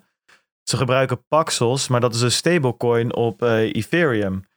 Kijk, en het hele verhaal van Jack Mallers is natuurlijk, wij gebruiken Lightning als een soort van eh, netwerklaag, omdat het extreem goedkoop en snel is, instant, digital, physical, settlement heeft hij dan altijd over. Maar met Paxos heb je op dit moment helemaal geen instant physical digital settlement. Want eh, dat Ethereum-netwerk zit constant vol, omdat iedereen NFT's aan het minten is. Dus ik ben wel heel erg benieuwd hoe ze het nu Paxos en Ethereum gebruiken als payment rails. En volgens mij, want dat staat in dat, in dat Coindesk-artikel wat ik las. ja, dit is een soort van, zijn ze, het voelt een beetje alsof ze een soort van drie keer 360 zijn gegaan. Want ze gebruiken Coinbase als custody provider om dus die Paxos stablecoin op te slaan. En ik heb bijna het idee dat als Bert en ik ons aansluiten op dat netwerk en ik zet geld op eh, Novi, op die app, dan wordt dat omgezet in Paxos door Coinbase. En als ik dan geld stuur aan Bert, volgens mij sturen ze dan die Paxos v- op Coinbase naar Bert zijn account. Om daarna zeg maar ze weer om te zetten in geld. Eh, dus volgens mij loopt het gewoon het hele zaakje gewoon via Coinbase. Dus ik, ja, het, het is een beetje dat ik denk van ja, wat, wat zijn we hier eigenlijk nou nog aan het doen? maar goed, dan moet ik nog wat verder induiken. Ik vond het wel interessant dat ze daar nog mee bezig zijn. En ze zeggen ook dat uiteindelijk de bedoeling is dat hun... En dat is wel heel interessant en daadwerkelijk anders dan een PayPal of whatever. Die eh, DM stablecoin van hun, die blijkbaar nog steeds... eh, eh, nou, het badwater is weggegooid, maar dat kind dat ligt daar nog een beetje te, te strubbelen en, te, en eh, wat stuiptrekkingen te vertonen. Want daar zijn ze echt nog mee bezig. En dat moet uiteindelijk, ja, die Novi-app moet een soort van de thuisbasis worden voor die DM stablecoin van ze. Dus eh, ik zag het langskomen, kregen wat vragen over. Ik denk leuk om eens even naar te kijken. En, en ik ben heel benieuwd als iemand dat weet, of als iemand daar een artikel over heeft, hoe die technische, eh, ja, een soort van, dat, die, die, die IT-infrastructuur die daarachter zit, hoe die in elkaar zit. Ehm, met Paxos en Coinbase en de app zelf. Ehm, dus dat wilde ik nog eventjes genoemd hebben. Hebben jullie ervan gehoord al? Of ehm, niet echt? Nee, dan gaan we dat Nope. gewoon eh, in de gaten houden en dan komen we daar later nog een keer op terug. Ik wilde het even genoemd hebben. Ja, jongens. Dan zijn we er Mooi, heel, strak, door, heel, strak. doorheen. Lekker strak inderdaad. Ja. Getverdemme strakke aflevering weer. Ja, de volgende keer dat we iets opnemen, weet je wat het dan is? Een live showtje. Een live show. Dus eh, Tom, zet hem nog een keer in je agenda. Ja, want wij Volgende willen wel heel graag 28e. een all-time high ook van het aantal eh, viewers, Ja. kijkers. Ja, En dat komt de komende tijd. Ja, wij echt, jongen. Echt, Bert, dat weten weinig mensen. Maar die moet elke dag bijgevuld worden met likes. Anders eh, valt hij gewoon om. Zo een soort, het. eh, soort, eh, soort, eh, soort robot. Waar de Duimpje andere mensen... omhoog, hè? Je Ja, weet waar het duimpje in gaat natuurlijk. Dus, Ja. Nou, als Bert dit soort geintjes gaat maken, dan weet je dat, je, dat het afleveringetje aan, aan, zijn- einde komt. ja, ik Nee, zag hier in de lucht in een soort van veetje kwamen ze weer langs vliegen. Dus het zal niet lang meer duren, jongens. Ja, ja ik, ik zie dat het ook Gak, hier in Rotterdam weer lekker weer begint te worden. Dus, weet je waar ik vana- vandaag heen moet, Bert? Naar onze grote vriend van de cryptotrein. Oh, echt? Ja, Ga je naar Mark? naar Markie. Wanneer? Ja. Waar? Ja, waar? Eh, bij, eh, bij het eh, hoofdkantoor van, wat is het? Tokkie Media? Nee, Tony Media was het. hoe, hoe, laat, hoe laat ben je daar dan? Vijf uur geloof ik. Ah, Dus eh, dat wordt lekker door de file heen. Volgens mij moet je helemaal zitten in een van de grachtenpand. Dus dat zal weer om te janken Nou, worden. Het, het, het, het, het- is wel, ja, inderdaad. Nee, het zit wel, het is niet aan de gracht, maar het is wel inderdaad in het centrumpje. Nee, ik, wij, wij gaan zo meteen ook met, naar de markt toe, maar dan in, in, in Hilversum. We gaan namelijk straks even naar Voorhoeven, naar de boekhandel, naar, eh, waar we onze party gaan, eh, gaan doen. Onze meet-up. En ehm, ja, daar, daar komt Mark ook heen, Mark Koster. Oké, nou, Voor een interview, voor een interviewtje. Dus dat is, eh, Geinig. Nou, ik had het ook al tegen doen. gezegd, maar namens de luisteraars ook. ehm, eh, Bert, of je bij Voorhoeven ook even dubbel kan checken dat er echt lekkere bitterballetjes en andere mini-snacks op het menu staan. Dat we daar niet opeens straks een eh bietenburgertje krijgen of zo. Of een rode bietenbal of zo. Dat soort, dat soort dingen. En een lekker pilsie inderdaad. Dat dat, dat allemaal eh, geregeld is voor Markie als hij langskomt. Andere Mark. Mark uit Limburg. De echte Mark. De one and only. Ja, nee, dat, ik bedoel, ik kunt natuurlijk niet maken. Je kunt niet maken dat er iemand uit Limburg komt dat je dan niet gewoon een fatsoenlijk pilsje hebt. Nee, precies. Misschien kunnen we die gasten van de Amsterdam Arena vragen. Die liepen daar met bakken bitterballen door die zaal heen. Daar werd je eng van. Dat was echt... eh, Dat wel, maar, maar dat bier, dat was wel echt festivalbier daar hoor. Goeiedag. Ja, klopt. Ja, dat is de enige reden waarom ik nog naar huis kon rijden, denk ik. Die kaastegels die waren echt eh, wel klef. Ja, die waren koud ook. Die Dan, waren dan, volgens mij voorgekoud door die Nee. gast. maar dat, dan, dan, dan, dan stolt dat kaas, die kaas op een gegeven moment weer. Dat wordt dan gesmolten en, dat zit, en dan, als, dan wordt dat weer hard. Ja, dat eh, ja, was inderdaad, de bitterballen waren beter. Maar goed, eh, we hebben wel een mooie pot gezien natuurlijk. Dus daar, daar gaat het uiteindelijk om in het voetbalstadion. Oké, nou we gaan eens even kijken hoe eh, de uitzending eruit komt rollen, Peter. Ik ben heel benieuwd wat hij daarvoor... Ja, dus is als, het- als eh, van ja. Peter mm, ontbreekt, dan moet je maar het, het andere bestand even sturen. Dan kan hij die stukken opnieuw inspreken. Dat lijkt me wel... Dat is een soort van eh, lijstje erbij. Inderdaad, Bert. juist. Ha, ha, ha, ha. dat klonk als Robin, de robot. Ja, precies, ja. Ja, dat was precies de bedoeling. Dat is vaak bij nasynchronisaties zo natuurlijk. Anyways, jongens. eh, dit is speciaal voor de luisteraar die op YouTube gecomment had dat hij het slappe gelul ook wel miste. Dus speciaal voor jou hebben we gewoon vijf minuutjes slap gelul ingelast. Nou, ook weer gehad. Ja, jongens, we zijn zo smerig Check. professioneel geworden hier, jongen. Dat is echt ongekend. Wij zijn een weg ingeslagen dat, nou, het is echt... Ja, en anders dan bij, bij andere media doen wij dat dus ongescript. Het is gewoon ruw talent, dit.